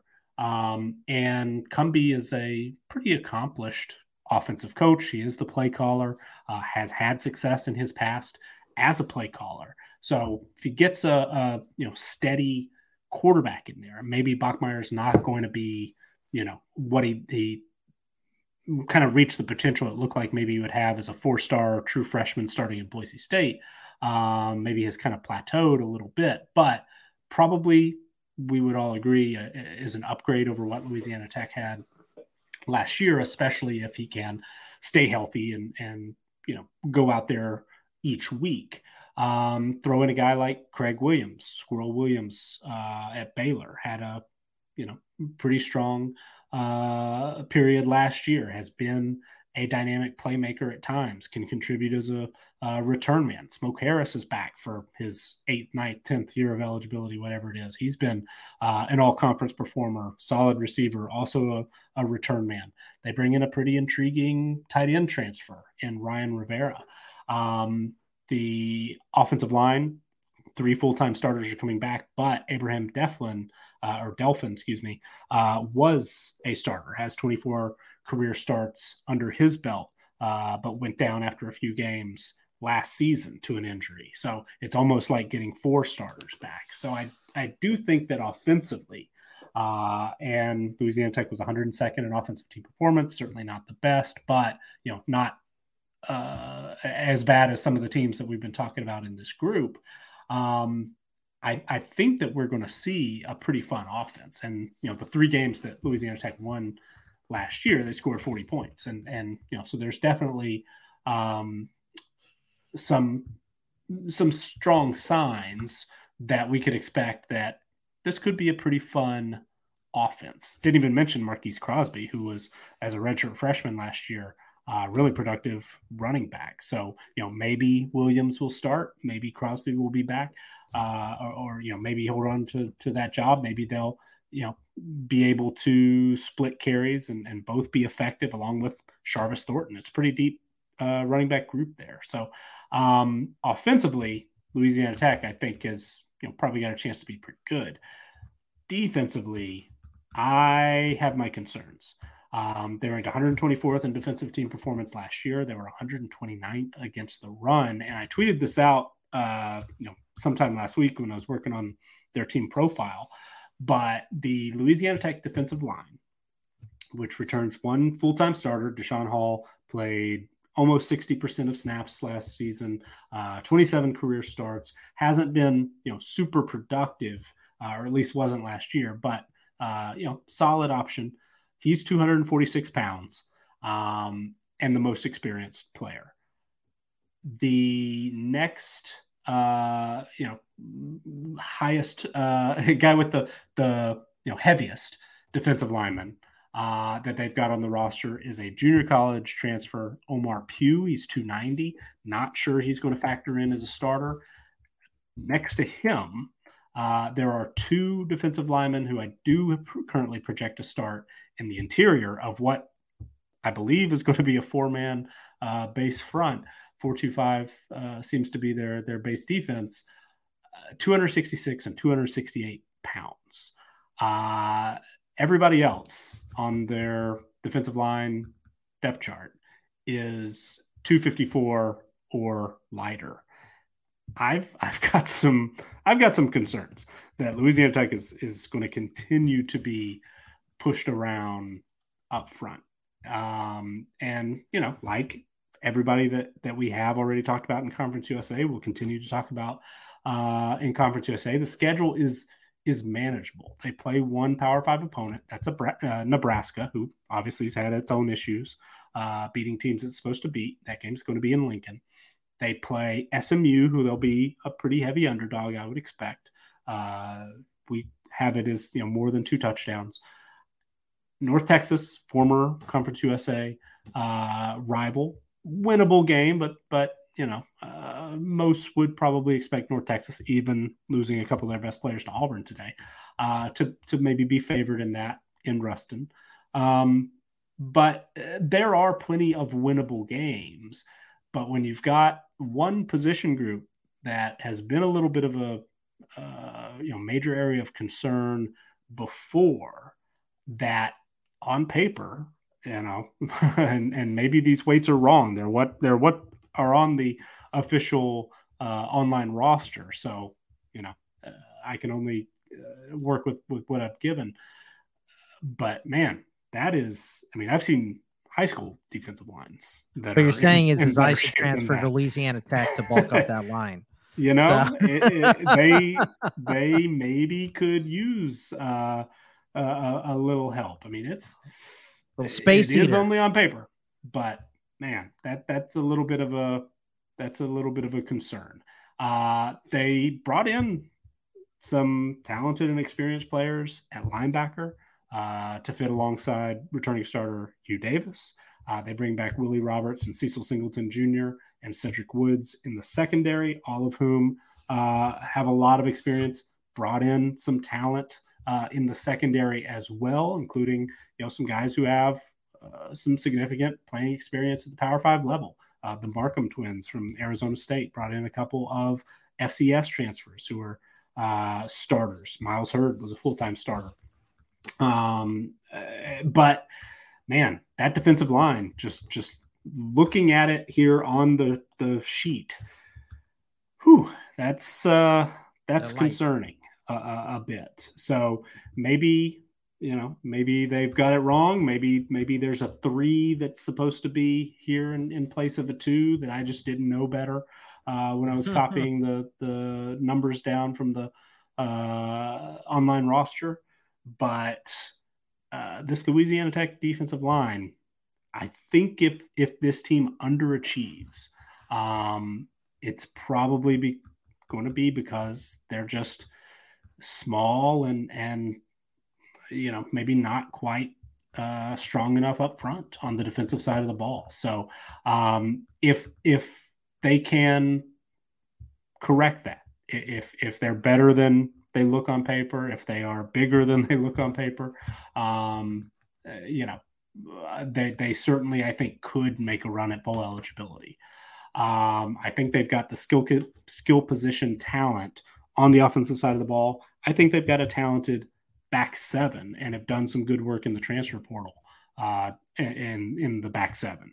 Uh, but that defensive line is a major red flag for me right now. Uh, until I see otherwise that I've messed something up, um, you know, even going back and, and watching Louisiana Tech last year, as I mentioned, only one of those guys was a full time player last year that we're expecting to see. So, um, not sure that that would do a lot of good, but we'll, you know, we'll we'll see. Maybe we've got it wrong, but uh, so far, of any position group that uh, I've noticed in in the early stages of putting these team sheets together, that's the biggest position group area of concern I've noticed by far is the Louisiana Tech defensive line.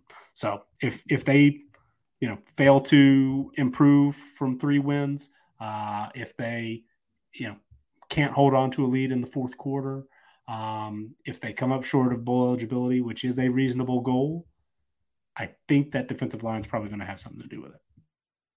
Xavier, your thoughts on Louisiana Tech? Uh, obviously, you know defensive line issues clearly, as Nick stated, but right. can they get better this year?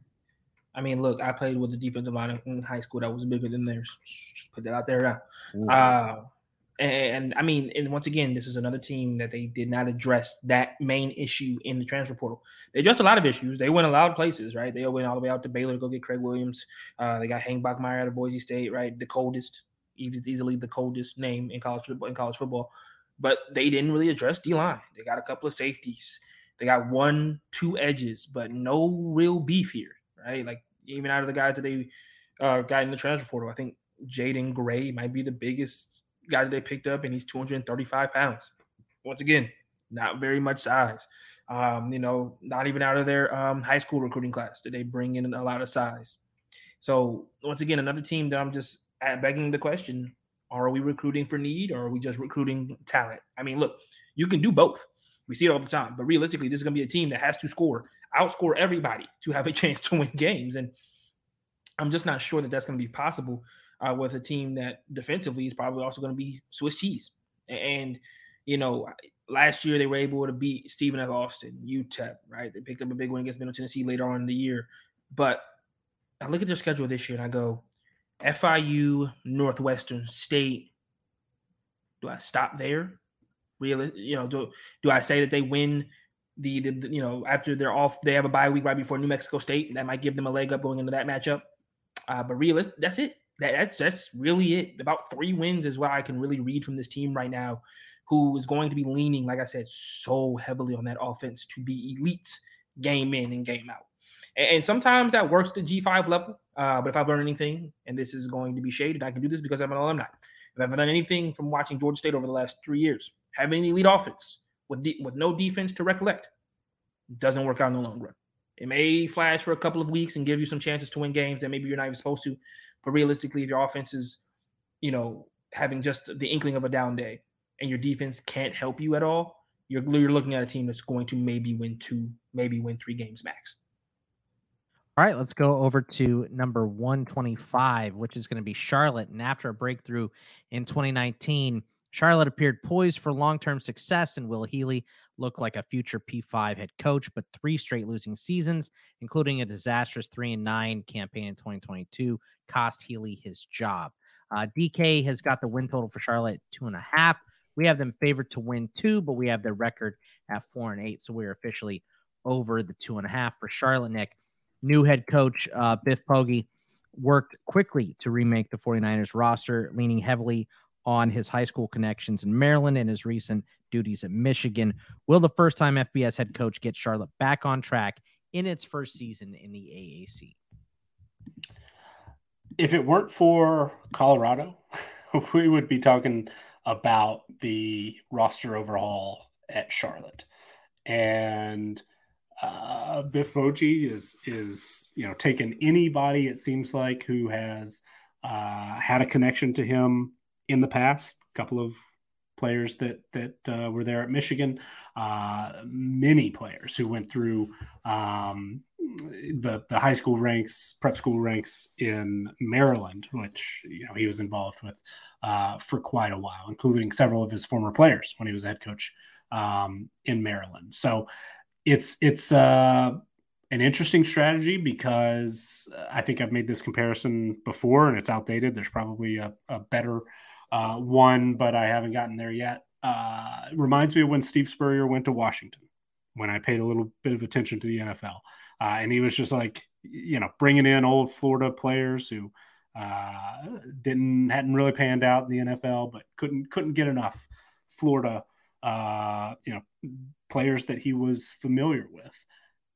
It it strikes me in a similar way that Charlotte is doing, you know, kind of a kind of a similar thing. A lot of the players who were four stars uh, or high three star players coming out of Maryland uh, with connections to Poggi, you know, he's taken them all, and that could work out because again on paper the way we calculate things uh, looks like charlotte is is moving in the right direction uh, as far as roster strength goes however uh, you know they're they're not landing a ton of uh, really experienced productive uh, well established players you know there are a handful of guys who've played over 50% of their snaps at, at previous stops one of those is jalen jones who was a high four star uh, recruit out of Virginia, started his collegiate career at Florida, is transferring to Charlotte from Bethune Cookman.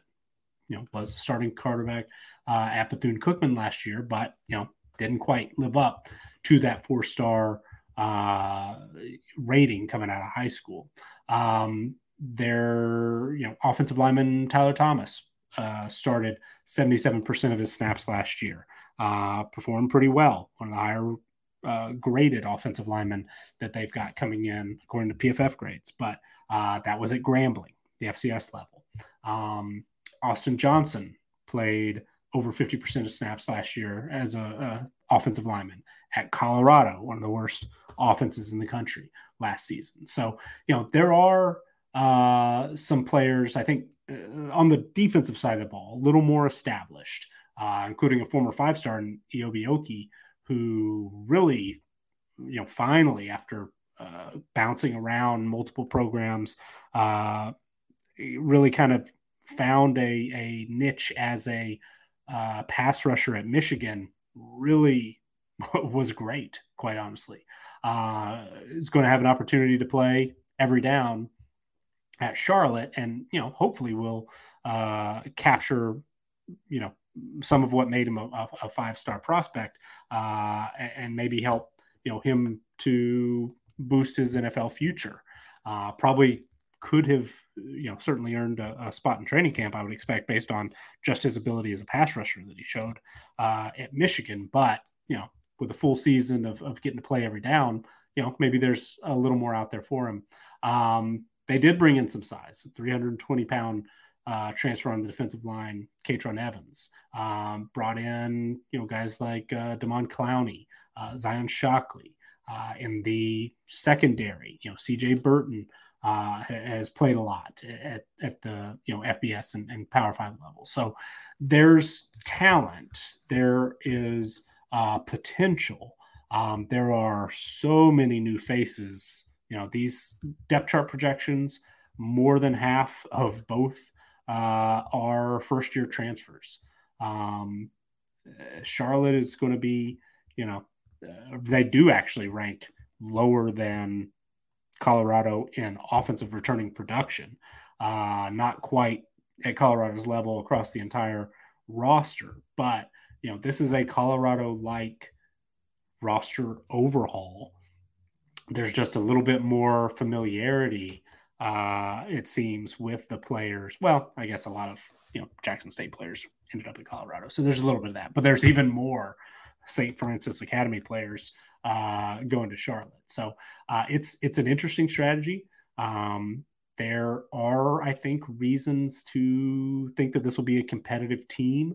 You mentioned that that Charlotte really disappointed last year. And I think that they were better. I think by the end of the year, they proved that they were better than what their record would indicate. So I think there's some, uh, you know, a chance that that regardless of of the roster overall, if there was a little bit more, you know, consistency, uh, players coming back, I think there's reason to expect that this would be an improved team. I think because the the talent level uh, has been increased and you know there is such an influx of numbers not just you know talented players but uh, the depth actually should be pretty good i think there's reason to be optimistic for charlotte um, but you know they are moving to a new conference uh, a little bit tougher um, you know week in and week out do play maryland and florida in non-conference play um, it, it's not necessarily going to be the, the easiest uh, road to improvement. But with so many unknowns, um, my my outlook is is relatively optimistic. Um, the two and a half win total that that seems low. I was actually a bit surprised at, at how low that that was. I, I thought four, right around our projection, seemed about right. Probably was what I would have expected. So um, even though this is one of the more difficult teams to project, just because they're so different than they were last year, um, I do think that this Charlotte team is probably a little undervalued right now. Um, it sounds like all, all, the quotes I've heard that Poggi wants to, you know, run the football, uh, play good defense, be tough, physical, you know, all the all the buzzwords for kind of an old school coach. Um, but that that seems kind of like it could be a fit for this team. And and Shadrick Byrd at running back is one of the um, returning players. Power five transfer from Iowa. Uh, has started 16 games in the past, 210 pounds. Could be somebody you really lean on and and you know, an inherited player that becomes a, a really productive piece uh, in that you know style. But also, you know, there's a, a true freshman, Darrell Robinson, coming in, uh, four star type guy from the state of Maryland, um, who could be in line for early playing time. So um, I, I, think that this this Charlotte team and the, the roster construction that Poggi has done, he's given himself a lot of options, an influx of talent, and a lot, you know, if Byrd doesn't work out, maybe it's Robinson. If he doesn't work out, you know, maybe there's somebody else. They brought in uh, uh, Fama uh, Toa from uh, Maryland. You know, uh, Teron Kelman was a, an early transfer coming in, uh, transfer from Northern Illinois, I believe. So, you know, they they just through the the strength of numbers. Um, I think Charlotte is is going to you know maybe churn through this roster uh, and, and through the depth chart in fall camp but it seems like they've built enough depth and enough, uh, you know, a long list of, of potential uh, players that they can eventually find the right mix and be a pretty competitive team week in and, and week out uh, that I do expect will uh, win more than two and a half games and, you know, four or, or maybe even more um, wouldn't shock me. Xavier, your thoughts on Charlotte? Do you think they're going to be a team to improve and and can, uh, you know, get out of the the low teams that we talk about next year? Well, they I think they took a surprising step backwards last year, right? I, I think you know Nick. That, that was one of the few like tweets Nick sent last year that I was like I was glued to, like during the season because I was like Nick was like panic stations. He was like, I didn't expect Charlotte to be this bad. I don't think anybody did. Um, and, and, I think yeah. that really, yeah, that, that, that, you look at a team last year that just didn't show up. They didn't. You know, they had a ton of senior guys who you thought, you know, would, would want to go out kind of with a bang, and quite the contrary. They kind of just wallowed and wilted through the year, uh, kind of just finished the year three and nine, right? Uh, now this season, I expect a refreshed roster. I expect a team that, that is going to look to compete better than what they did last year. But I'm not as bullish as maybe Nick is um, about them. They they showed a lot of glaring issues defensively last season. Uh, I mean, you give up 50 points twice in a year, 40 plus points four times, or sorry, 53 times last year, 40 plus five times last season, or six times last season. That's it's not a, a, a place where I feel confident with you whatsoever. So I, I sorry to interrupt, but yeah, one, two, three, four, five, six, seven of the players in my projected uh, first team defense right are incoming transfers. so it's it's one of those teams where it's like, well, yeah, on the one hand, the defense was really bad last year. Yeah. Uh, but this isn't the same defense. So what do we what do we do? And, and that's and that's a fair point. The only cause for concern I would have in that regard would be how quickly do they all gel and get run. Like that's it, right? You know, you've got to have some type of ability to gel, and we get we'll get early. T- they get early tests. I think you know the NC State game is another, is going to be their first kind of trial run. Uh, they'll probably they should win that game by all means. Uh, but then going to Maryland, and then Georgia State is a game that realistically is my barometer game for them because Georgia State offensively is going to be a team that's going to continue to be good. Now defensively is a whole different conversation. But if this team has actually taken the leaps forward defensively, we'll learn a lot in that game. They would have played two two games under their belt. Would have played a a P5 team in, in, in, you know South Carolina State at that point. So they would have had enough footage, enough film under their belt as well to really get there. It's a home game, and this is a game that honestly, you know, if their defense has taken that next step, they should win.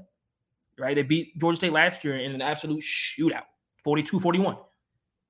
If they are better defensively, this is a team that they should beat pretty handedly. I'm not too high on Georgia State, you guys can pretty tell, uh, can, can tell, but they have to win that Georgia State game, in my opinion. You cannot start the season off one and four and go into that bye week expecting them to turn it around and you know after one bye week. And then not to mention after the bye week, you get easily your most irritating game of the year by playing Navy. Everybody hates playing Navy because it's the most rudimentary system on paper and then you play it and it's hell for you know 60 minutes right? So i think really if they if they come out slow in, in the, in the first five games then i'm very much concerned about what this team will look like this year. As the second half of their schedule i would only maybe expect them to win two games out of that. Uh, maybe rice and maybe navy like i was just talking about uh, maybe usf at that point has quit who knows? USF is a team that kind of does one of these numbers all the time. So I'm not ever sure what USF will actually be by the end of the season. Um, but like I said, I think Charlotte should be better as far as more competitive is concerned. Will that turn to wins? I'm not entirely sure. That's wholly dependent on whether or not that defense, and once again, this is a team like I've talked about in this episode, that actually address their issues coming into this year by going into and, and dipping into the transfer portal. If they can do that, perfect. There'll be a team that competes. There'll be a team that gets closer to a bowl game this year than they were last season. Uh, probably where they should have been last season. To be all, to be honest with you, um, but does that defense gel, and how quickly do they gel? Right? If, if they gel in the back half of the season and they go, you know, three and what's that, three and three at the end of the year, but they started off one and four, you're still once again looking at a four, you know, a, a four and eight ball club. So I'm looking forward to seeing Charlotte offensively. I, I know they'll be good defensively. They've got to show me what they've got early in the year, and let's see what they've got going forward after that. All right, let's go over to 124 Nevada. Despite a roster that had been gutted by graduation and transfers, the Ken Wilson era of Nevada football began with two wins, but the Wolfpack lost 10 in a row, including all eight Mountain West Conference games. Uh, DK's got their win total at three. We have them favored to win four and their projected win total at five and seven. So we are way over the three. Uh, Nick, Nevada's roster is much more experienced than it was entering 2022, but the Wolfpack must replace their top passer, rusher, receiver, and four of their top defenders.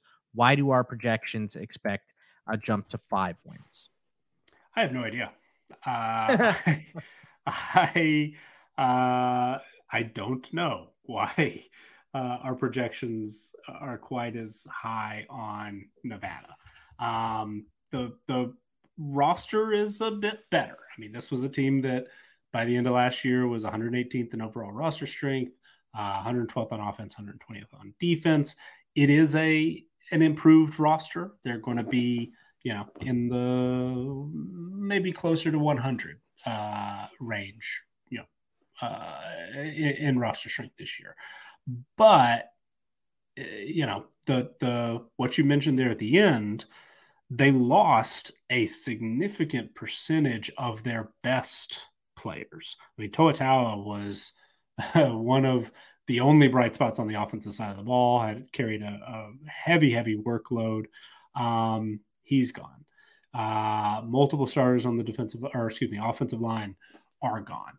Uh, defensively, I mean, the top four tacklers, uh, you know, Dom Peterson, who was an a, top three tackler, excuse me, uh, Dom Peterson being, you know, a fourth uh, really experienced defensive player um, who was seventh in tackles or eighth in tackles, um, but incredibly productive as an interior pass rusher. Uh, you know, double digit tackles for loss last year, six sacks. Um, you know, I think got a, an invite to an NFL training camp.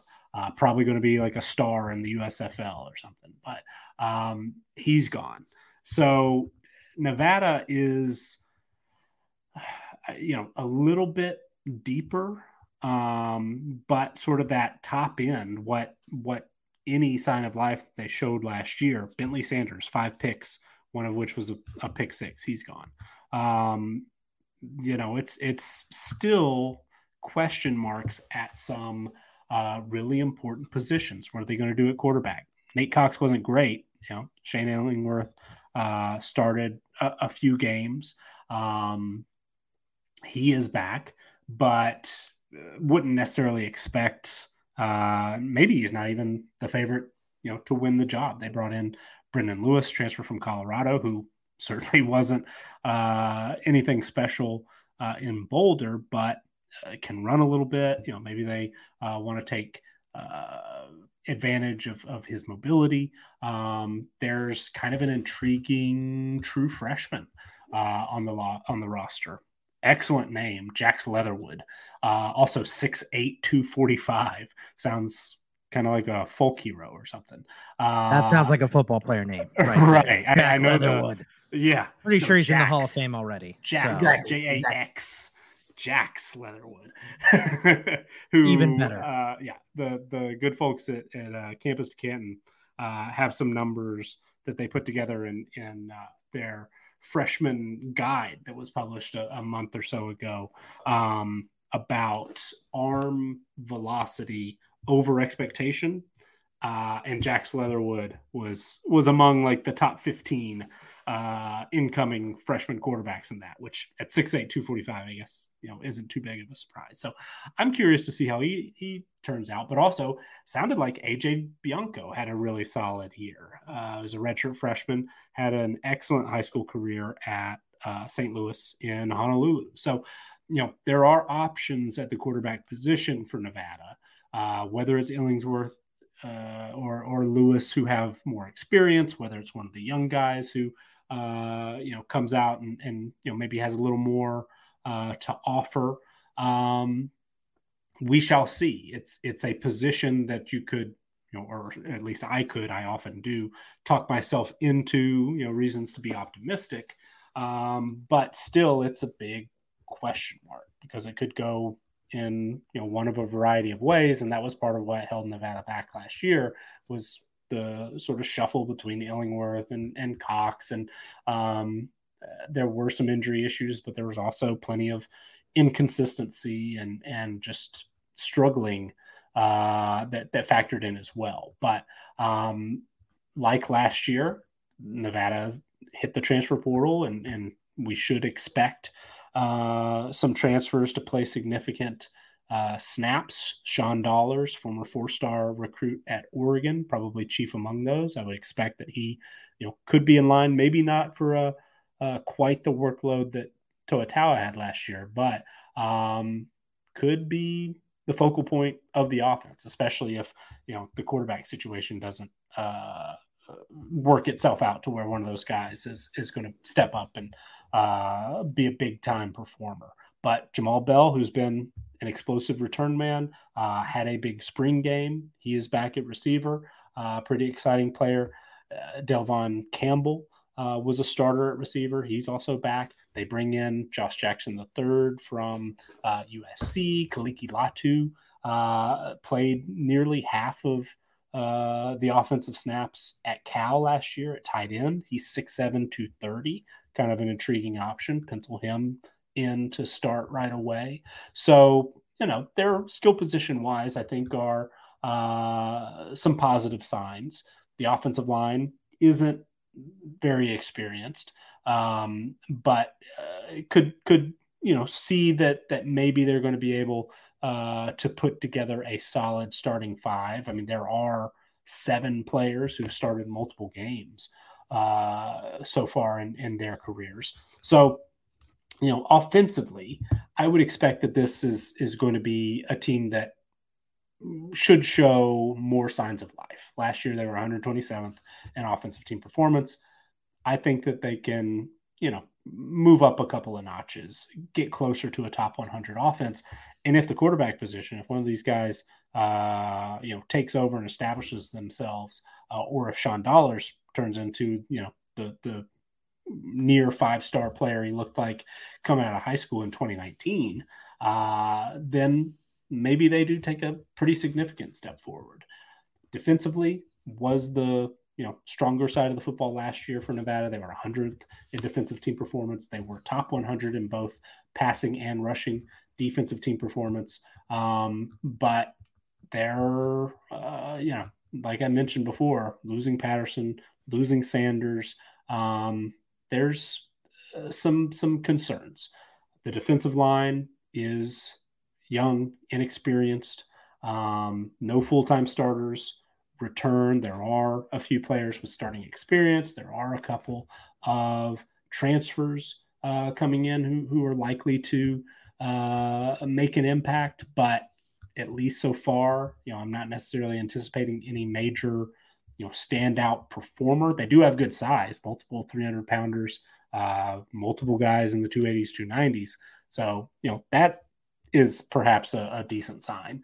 Linebacker should be a strength. Do have three full time starters returning uh, at linebacker and multiple incoming Power Five transfers at that position. So maybe a couple, you know, maybe they're able to uh, move a couple of guys up off the edge. Uh, they do base out of or, or, did last year a 4-2-5 so you know maybe a couple of the uh, linebackers uh, do transition to you know rush end or, or, something like that. Could certainly see that helping the unit. They do bring back a couple of starters in the secondary and bring in trey weed who was a starter uh, at the the fcs level. And you know some players who got significant snaps last season uh, a transfer of Daron Green Warren, Power Five transfer, uh, JUCO transfer Zeke Robbins, uh, Johnson. You know, all those guys played. Um, you know, between 11 and, and 25% of snaps last year. Would expect that they'll have an opportunity to go in and start. And we'll we'll see. I mean, like everybody, it seems that we've talked about so far uh, there are winnable games on the schedule. There are a couple that they're probably going to get blown out, including week one against USC, which right now we have Nevada is about a 40 point underdog. Uh, but a couple of winnable non conference games Idaho, Texas State.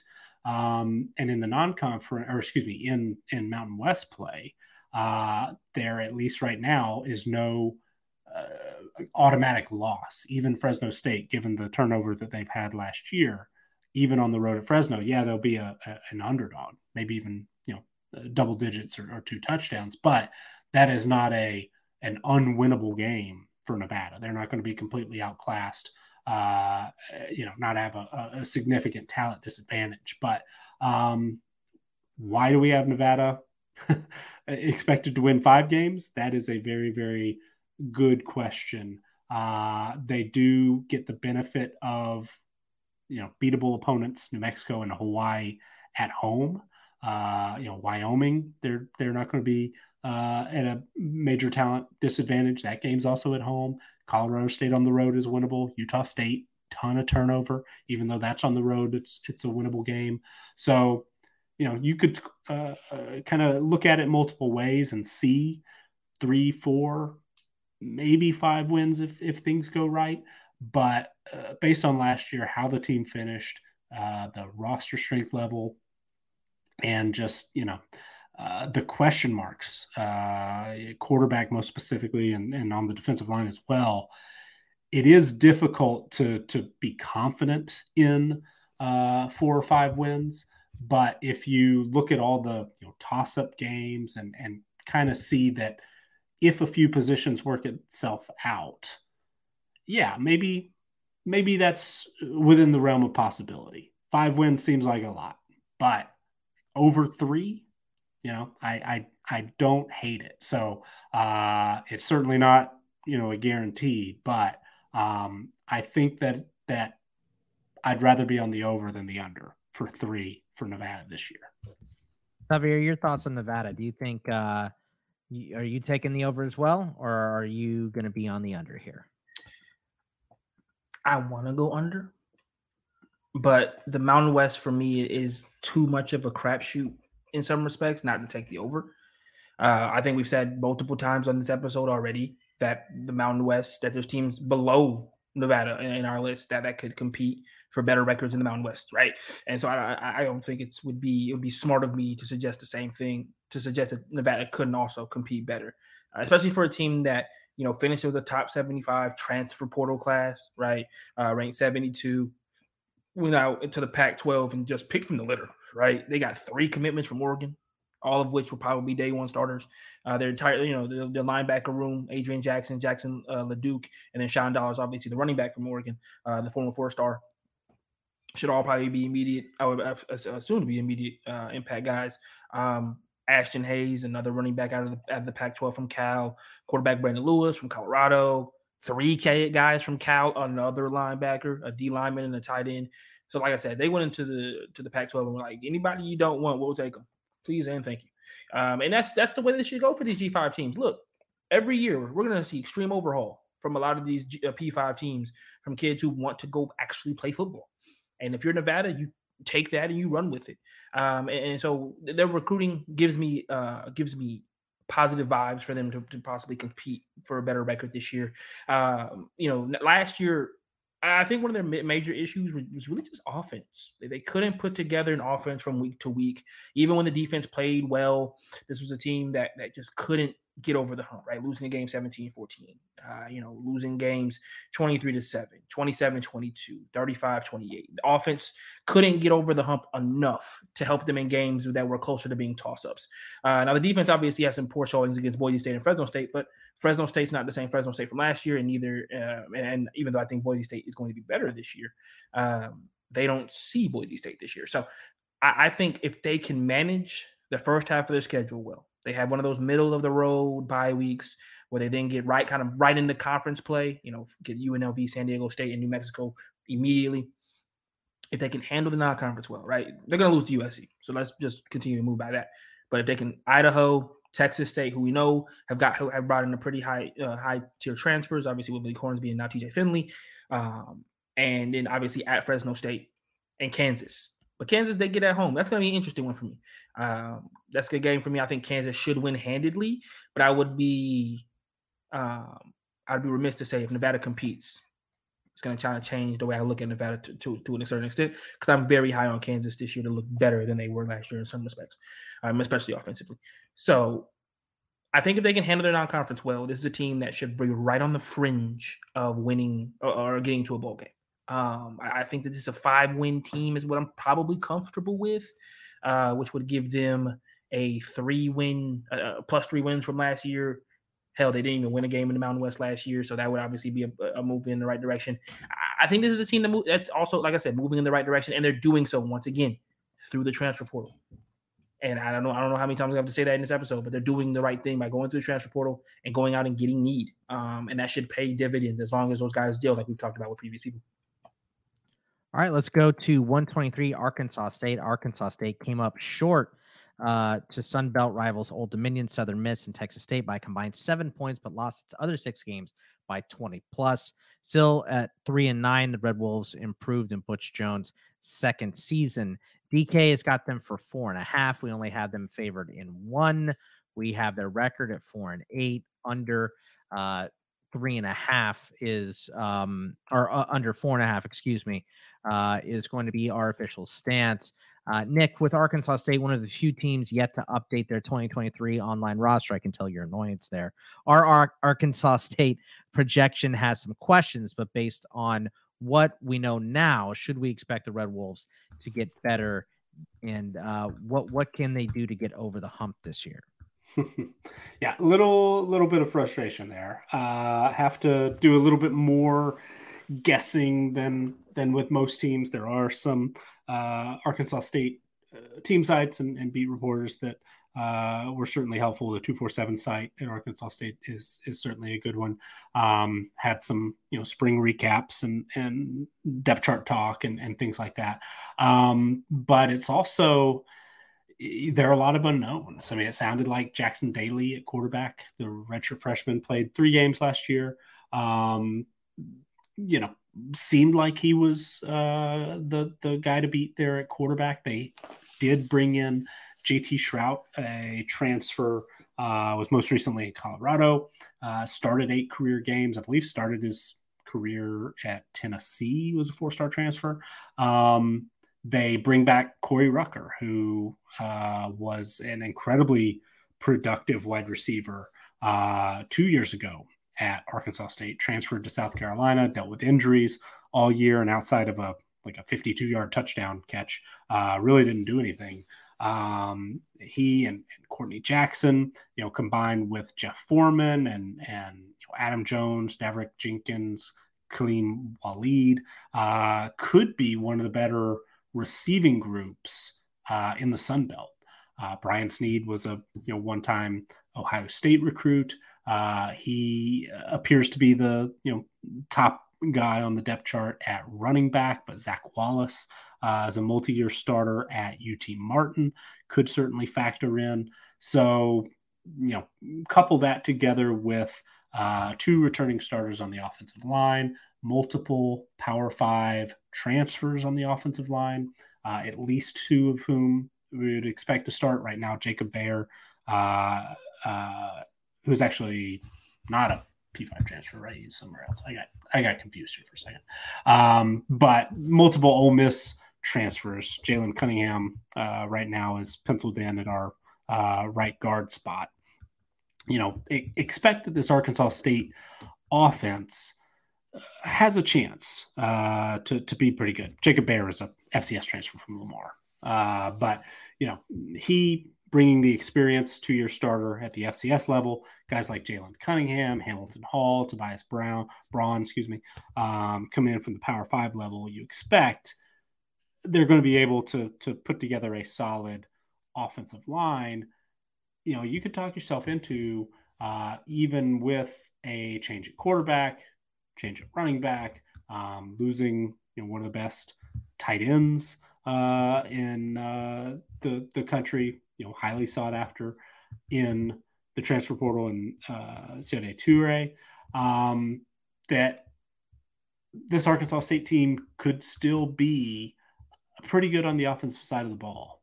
Um, they could be improved quite a bit. Last year, they were 125th uh, in offensive team performance, 128th um, in rushing offensive team performance. So I think you know Wallace and a full year out of Snead uh, get that offensive line in shape.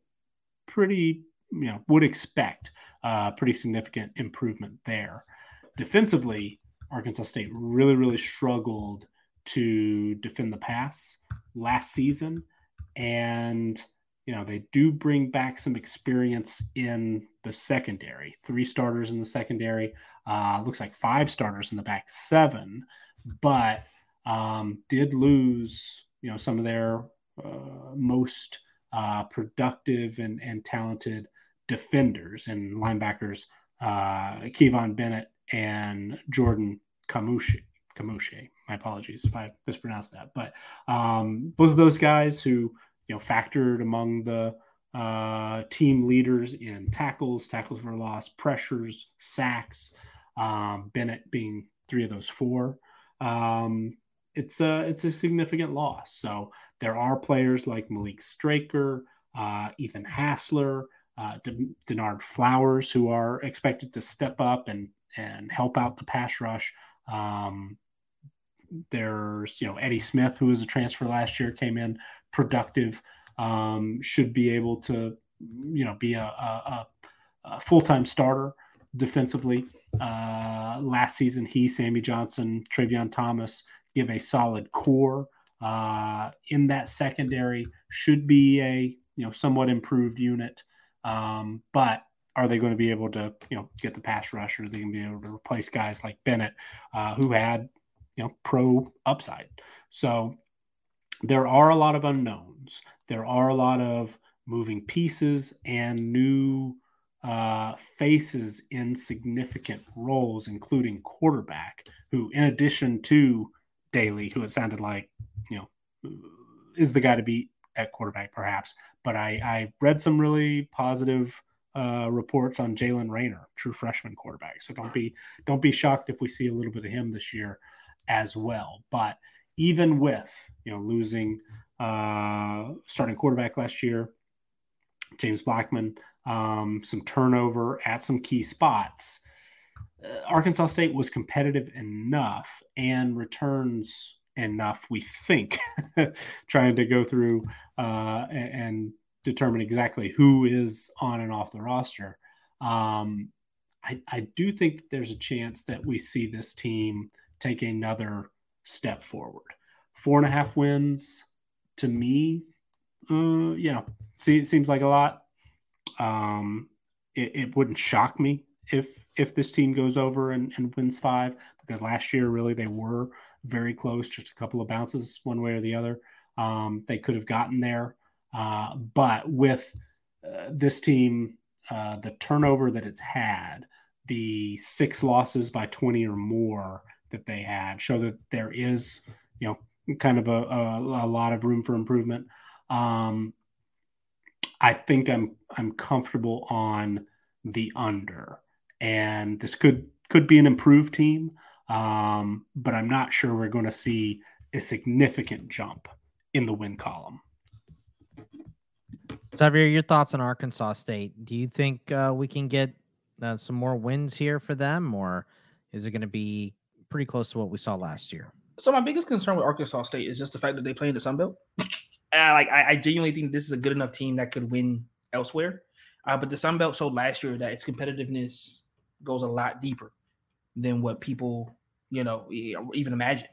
Right? Marshall joined the conference, Old Dominion joined the conference, James Madison joined the conference last year, and all of them competed extremely well. If I'm not mistaken, one of those teams would have been in the Sun Belt championship if it wasn't for rules. So, like, my only concern with Arkansas State is the fact that even though they could be better, how much better do they need to be to compete in the Sun Belt? You know, and, and, sometimes that's just a question that, that has to be answered, and it might be leaps and bounds that they're better than defensively, and then their offense might be the, kind of the same as they were last year. And Arkansas State has always kind of been a good offensive unit, uh, going dating back for since I when I started college, um, and so I, I think you know offensively they'll be fine, but once again, defensively they need to be better. Um, just how much better will they actually be as far as the win totals are concerned? That's why I agree with Nick four and a half for me is a little bit rich. I, I think I'm more comfortable with four. Um, they also don't play a, a, a cupcake of a non-conference. They get Oklahoma, Memphis, uh, Southern Miss. Uh, it's not a great one. You know, they get at UMass and Stony Brook. Those are nailed on two wins, right? You know, we you know Texas State might have been a nailed on you know third win if it wasn't for the talent that they brought in through the transfer portal. Like I just I don't see it if that makes sense. I don't really see the fifth win coming in this team this year that you know because the Sun Belt's just a deeper conference, you know, and this is a team that in the in the uh, actual recruiting trail has done an excellent job. Finished 84th overall, 75th in composite rating. Uh, they felt so good about their team and so good about their um their recruits from this year. They didn't even try to go into the transfer portal as far as ranking is concerned, right? Finishing a 201. so, you know, I, I, think this is a team that, that they feel comfortable in some respects. They did bring in some talent from the transfer portal as far as their offense is concerned, bringing in two high class receivers, an offensive tackle as well, coming from Ole Miss, South Carolina, and uh, Syracuse. But I just don't. Um, Arkansas could be better as far as the numbers are concerned, but I just don't see them getting the five wins in a conference as deep as the Sun Belt. All right, let's go to number 122, Akron, another 10 loss team in 2022. Akron lost six of those games by single digits, five by one possession. A 44 12 win over NIU was a highlight for the Zips, who appear poised to take a step forward in the MAC this season. Three and a half is their DK win total. We have them favored to win three, and we do have the record at five and seven, so we're healthily over that uh, three and a half here. Nick Akron. Uh, the question here is: Joe Moorhead increased the talent level at Akron in 2022, and the Zips ranked 30th overall and fourth in the MAC in returning production. More wins seem likely, but is there a path for the Zips to become bowl eligible? Bowl eligible, excuse me, for the first time since 2017. I definitely think there is. Um, I'm, you know. uh, five and a half wins, two over uh, what the uh, experts at DraftKings have, uh, seems pretty optimistic. And for the most part, our projections, if you look at the you know team by team odds, uh, we're definitely on the side of uh, you know the public, whatever it is, uh, whoever's uh, moving these. I mean, we're minus 145, minus 180, minus 140, minus 155. You know, not getting a whole lot of value here, but but um, Akron is is not quite as lopsided. So there are plenty of people out there. If if you know, there's uh, action on on Akron at this point, who maybe look at the team name and, and think, oh, well, Akron's always bad. Um, and you know they they certainly have been. It's you mentioned they haven't been to a bowl since 2017. Uh, for several years, they've been right there among the very worst teams in college football, uh, both talent wise and on the field. Last year, they they took a little bit of a step forward, finishing 122nd in overall team performance. But um, the work that Joe Moorhead has done, and, and he's been, eh, you know, uh, he is a well respected coach. Uh, offensive coordinators had his most success, but you know he he won at Mississippi State, he won at Fordham. Um, he was considered uh, in you know expected to be in the mix for plenty of other jobs. Uh, didn't necessarily have to settle for a really difficult uh, job like Akron, but had some connections there, went and, and you know we're already seeing I think some positive signs. Um, last year, Akron ranked 103rd in offensive team performance, 109th in defensive team performance, which doesn't sound like much, but that's about you know, 20 spots higher uh, than they were in 2021. Uh, in 2022, you know they were in the 120s uh, for for a good little while there in defensive team performance for uh, offensive team performance. So we're seeing some positive signs. A lot of experience coming back. The success they had at the end of the year that you mentioned that was without DJ Irons, who was out with an injury. Uh, expect him to uh, be back and healthy and and uh, connect with one of the top uh, duos at, at, wide receiver in the MAC and Alex Adams and Daniel George, both of whom were Power Five transfers uh, who saw significant playing time and and were productive last year. Adams was an All Conference performer. Uh, Daniel George actually uh, was the the uh, you know most targeted of the two, uh, but Adams ended up having the the bigger statistical season. But they're both you know solid players and and among the most talented uh, receivers in the MAC. And and so even though they lose Shocky Jacques Louis, who himself was uh, you know got 110 targets and and actually led in receptions and yards, um, Adams and George I think you know will pick up a significant portion um, of his production and and could be uh, really really um, productive uh, receivers in the MAC. A um, couple of veteran tight ends who uh, were were decent options as pass catchers last year. TJ Banks and Tristan Brank, they are both back. Even though Cam Wiley, uh, who was the leading rusher last year, has entered the transfer portal. Clyde Price the third uh, had seven touchdowns, led the team, um, got right around 100 carries, 300 yards. Not a great average per carry, but um, should be able to uh, step into that role, and and if not, you know, or either he will will uh, play a, a, decent spot there, or former five star recruit Lorenzo Lingard, who's you know definitely come up short uh, of those expectations in his career, has bounced around a little bit, uh, but he is on campus uh, at Akron, as is Drake Anderson, who's bounced around a little bit from Northwestern to Arizona. Both both of those Power Five transfers, um, you would expect that maybe even the rushing attack without Wiley has an opportunity to be better. So if Price steps into a full time role, great. Uh, if he continues to be more of a you know goal line short yardage type option with Lingard and and maybe Anderson taking over more of the uh, every down duties, you know, hey, that that there's definitely options. And uh, one thing give credit to Joe Moorhead. Um, Akron hasn't had uh, very many talented options uh, on the offensive side of the ball in recent years. He's done a, a, a very good job of uh, you know building uh, depth and and just adding talent to that group.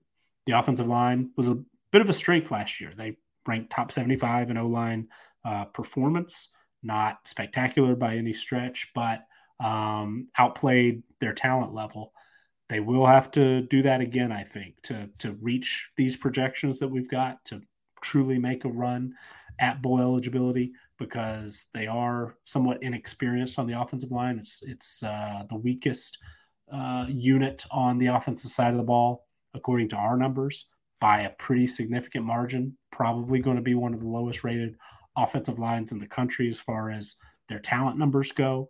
Uh, but you know, last year, like I said, they played about uh, 50 spots better than their talent would indicate uh, as far as our uh, O line performance numbers go. So if you get a similar output, or you know maybe even not quite that good, but play at a top 100 level, I still think this Akron team is going to be a very difficult offense to to keep in check at uh, you know in in MAC uh, in in MAC in MAC play. So um, defensively, there are are uh, maybe less overall uh, reasons to be optimistic, um, but they did grade out similarly 109th in defensive team performance. They really struggled against the pass, ranked 122nd in passing defensive team performance, but have added a couple of interior um, likely starters, defensive linemen, Ray Jones, Lama Lavea.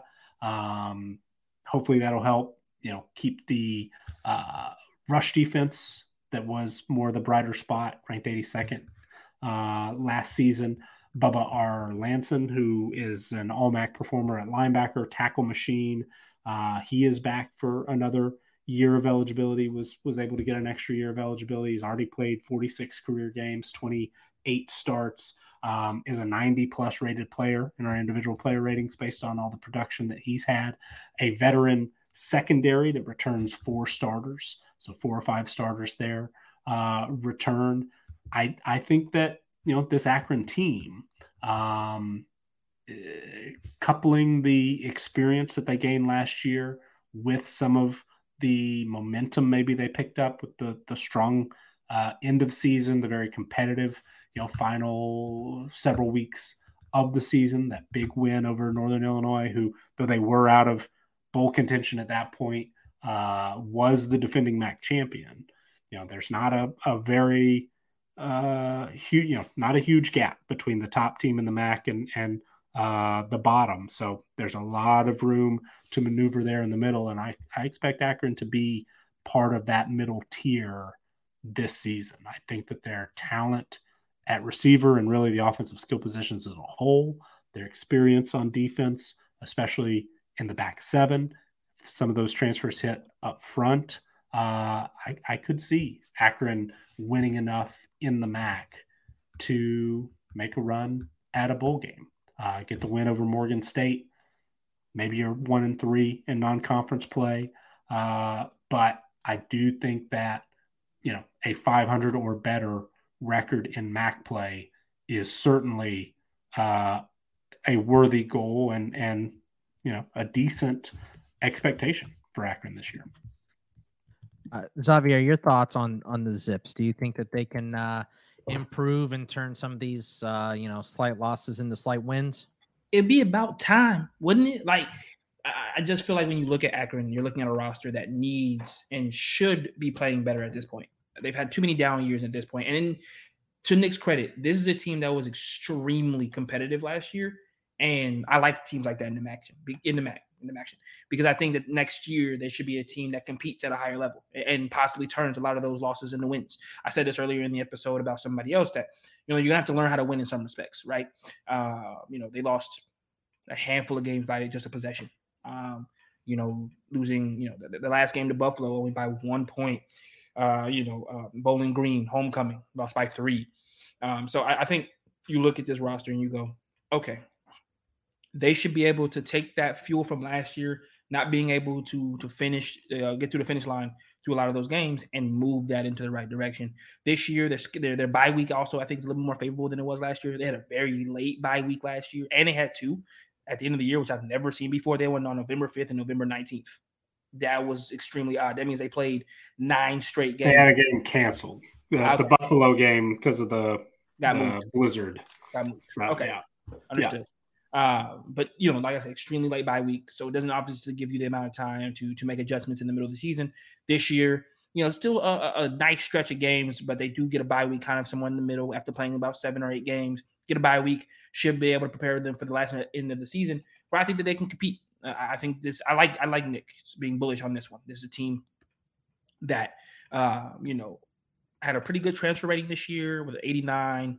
Uh, this this is compiling last year's 57 transfer ranking um, um, in the recruiting trail. So if you expect that talent from last year to continue to grow, it, on top of that, you infuse some of the talent that comes in from this year, bringing in, you know, uh, Lorenzo Lingard from Florida. He's huge. get and obviously Joey Hunter from South Carolina they they breed corners to an extent. Like uh, you know, they, they, every couple of years they have another guy that goes top that is a, is a, a, rather high draft pick. So South Carolina is not bad at recruiting corners. So getting a, corner out of, of South Carolina is a good get as well. So once again, and if those two guys are the only two guys you got and you ranked 89th, that means you did that because you knew that they were high end guys that could help you win right away.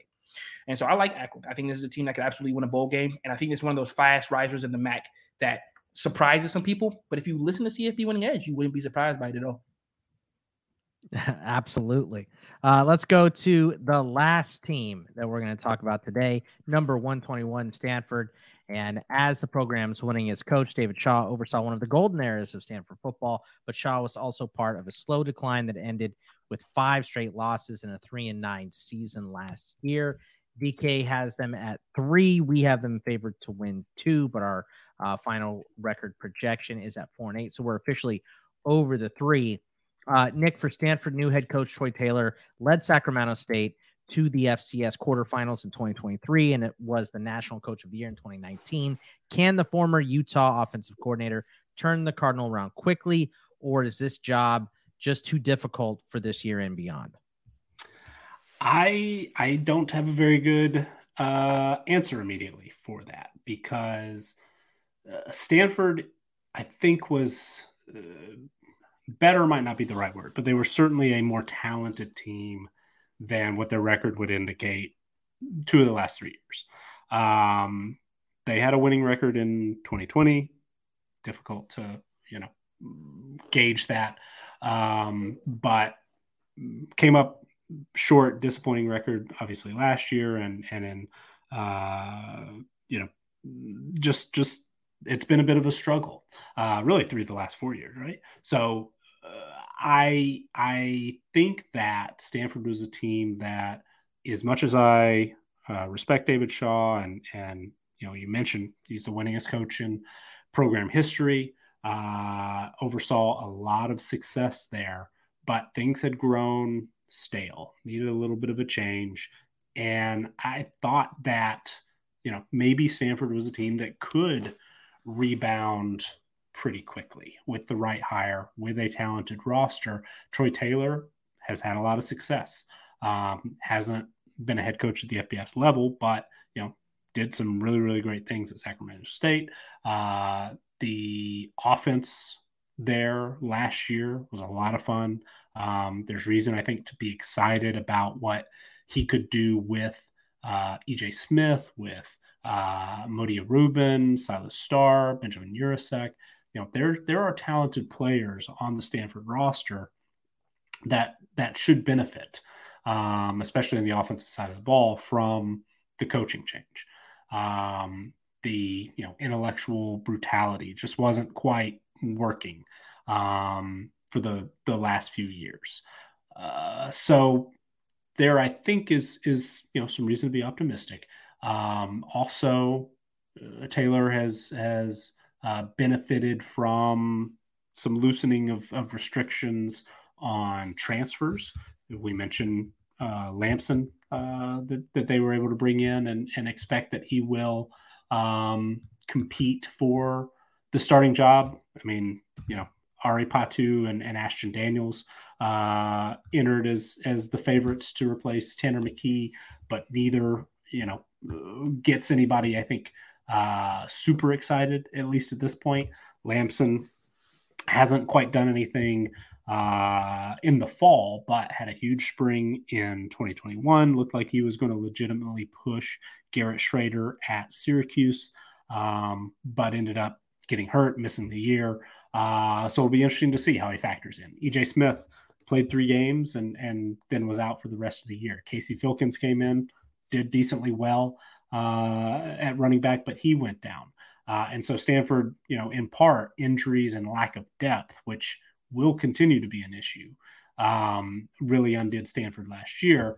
Being able to use the transfer portal, maybe not quite as much as, as some other teams, uh, but in in limited spots to help fill, you know, a, a major hole here or there, um, is going to be, I think, important to this, you know, not becoming that job that's just too difficult to win uh, at, a place like Stanford.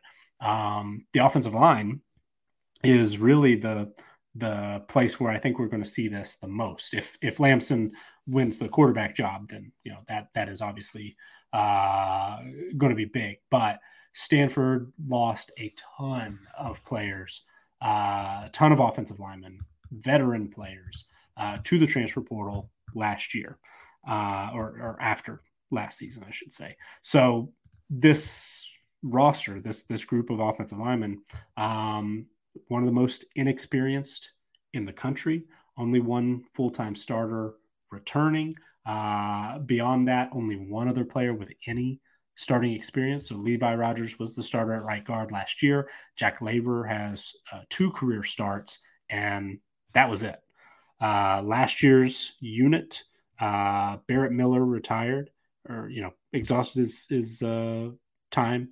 But Walter Rouse, Jake Hornibrook, Drake Nugent, Myles Hinton, and Drake Metcalf, all of whom, you know, probably would have started at Stanford this year, uh, left via the transfer portal. Rouse ended up at Oklahoma. Nugent is at Michigan. Metcalf is at UCF. Hornibrook is at Duke. Uh, and Hinton is also at Michigan. So, you know, these are players that it's not like they uh, weren't sought after. It's not like they had to drop down to the FD, uh, you know FCS level or, or didn't receive significant interest. These guys were snapped up pretty quickly, um, and so you know Stanford lost guys that had eligibility remaining at key positions and quite a lot of them uh, in one particular unit. So fortunately, uh, they were able to add a couple of transfers. Um, Alec Bank Trevor Mayberry transfers from Harvard and Penn, respectively. So, you know, obviously, uh, they're still a little picky uh, academically with with who they're going to be able to bring in. But um, this, you know, adding those two guys who were uh, starters of of 20 and 18 games, respectively, they have Division One experience. They have, um, you know, the ability to come in and and uh, probably compete uh, be at least average, if not better, players at the Pac-12 level uh, on the offensive line. That's that's big. Um, so some of the major holes that crop up because Stanford does rank among the the extreme low end in returning production. Right now, they're 132nd in our adjusted returning production, so second to last. Uh, they're 130th on the offensive side of the ball. And you know, just to to put some of those offensive line numbers in perspective, they returned 27.3 percent of their snaps from last year's group on the offensive line. They also lost Branson Bragg to uh, career medical retirement, so uh, he he could have started uh, as well. But um, uh, being able to uh, go into the transfer portal, help uh, stop the bleeding from you know so many guys transferring out is important. I think changing the offensive philosophy, being a little more of a you know spread philosophy uh, for Stanford, probably is a step in the right direction, given what is on hand, given the the you know type of players that are currently on the roster. Defensively, you know they Stanford has struggled uh, last you know in in recent seasons. Last season, they ranked 123rd in defensive team performance, 130th against the run. They uh, should be in in a little bit better shape. Uh, have some experience in the front seven. Uh, they brought in an FIU transfer uh, at linebacker, who we mentioned briefly earlier in the show. Uh, Gaethan Bernadel, really kind of intrigued to see what he does because he was a fun, productive player. David Bailey as a outside linebacker, you know, rush in type guy was a, a full time starter as a true freshman last year. Uh, he, I think, has a really high ceiling, should be uh, productive, but the you know secondary and Stanford's bright spot last year statistically was its pass defense, where they ranked 55th in, in team performance. Um, they have a basically a brand new secondary, have to replace multiple guys who are going to be pros. So I think that uh, there's there's just a lot of unknowns. Um, the schedule is difficult. Uh, they do travel to Hawaii, a game they should win, uh, but then immediately you know come home and then travel to USC. They play Sacramento State, who is uh, a tough FCS opponent.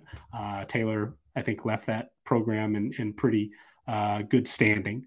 Uh, and then, you know, the the heat of Pac-12 play, the, the you know next uh, eight weeks, uh, nine or excuse me, eight eight games in nine weeks against Pac-12 opponents, including Oregon, UCLA, Washington, Oregon State. the rivalry game against Cal. It's going to be difficult, and then finish with Notre Dame uh, in the regular season finale. It's a tough schedule. It's a really uh, inexperienced roster. It is a thin roster. I mean, just in terms of the number of players, I think Stanford, any team that I've uh, been able to finish their team page so far this year, Stanford has the the lowest number of just actual names on the the roster.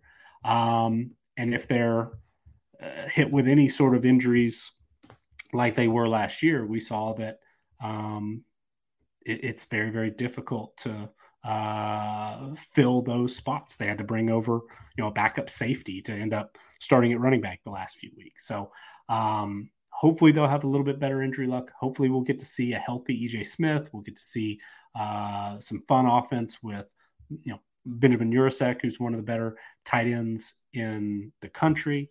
Uh, hopefully we'll be able to see uh, David Bailey make some plays and and you know good uh, performance up front from guys like Tobin Phillips and Anthony Franklin. Um, but I don't have a great read overall on Stanford because they've been a team that's underachieved.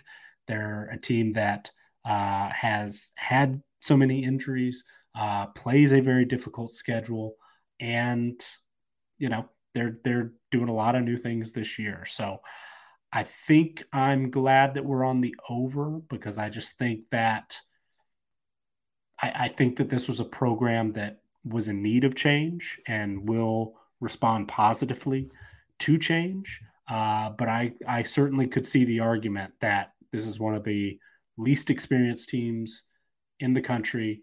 Um, and there's just too much new in a place where it's just gotten really hard to win. Um, that, that, you know, you wouldn't, uh, I wouldn't argue too heavily if, if you felt that uh, Stanford would go under three. Um, but I do think that, you know, I'm I'm having to be on one side or the other the way that we do these these uh, previews.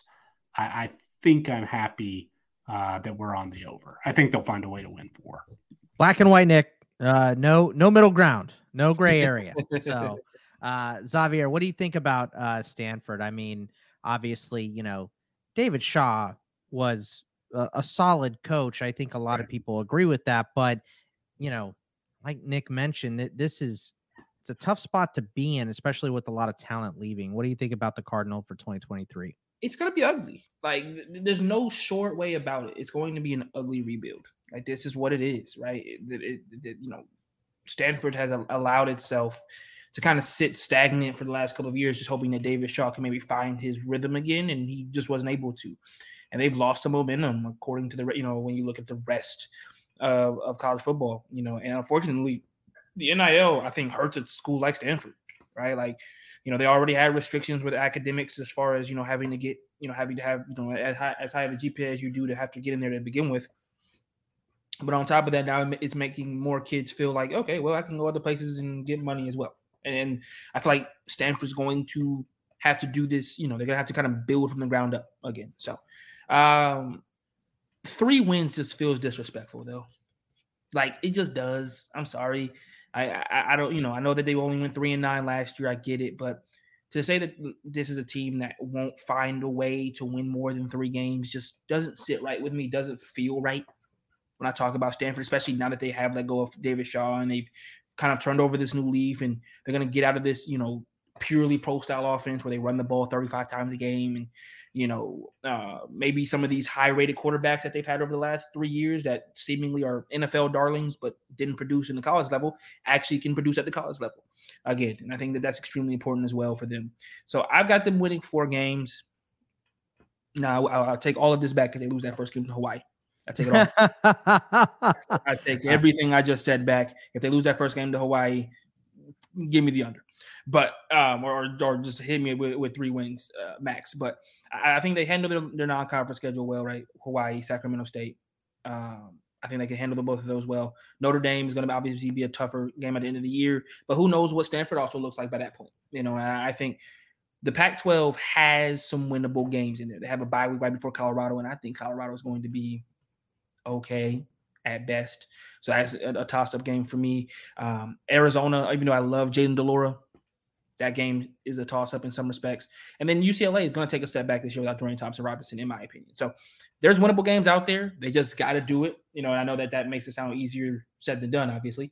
But I think ultimately this is a Stanford team that I'm excited for the the new Stanford to an extent, right? And I think EJ Smith is an absolute bona fide stud. You know, the, uh, along you know a long list of now bona fide studs at their running back position, regardless of how good they've been, right? Bryce Love, Christian McCaffrey, the list goes on. So I think, like I said, you look at them this year. I give them four wins. I think they can beat Colorado after the bye week. They might be able to beat both Colorado and UCLA in back to back games. They get UCLA at home. Um, so and that's their homecoming game. You know, so I, I, I think Stanford pushed the button at the right time. They pushed the trigger to get rid of Shaw at the right time, even though I know it was a mutual, you know, decision. They, they went ahead and moved on at the right time. Yeah, we, we all know Scott. Uh, but I, you know, I, and I think that we see a Stanford that kind of comes into the 21st century, to, to for lack of a better term. All right. Well, look, we got 10 more down here. So uh, that under is, three hours. Yeah, that's well under three hours. I mean, impressively under three hours. So uh, making them quicker too. So well, hey, I've like... got the team sheets ready to go for Western. okay, so anyway, we will see you guys next week. Uh, you can follow us all on the Twitter machine uh, at Bogman Sports for myself, at CFB Winning Edge for Nick, and at Xavier underscore Triche T R I C H E for Xavier. That'll wrap it up, and we'll see you guys next week. Take it easy, everybody. Thank you to our Patreon supporters for keeping our show ad free and for funding our wide range of college football analytics projects. Thanks also to Blake Austin for our theme music. To learn more about CFB Winning Edge, visit patreon.com slash CFB Winning Edge or follow us on Twitter at CFB Winning Edge.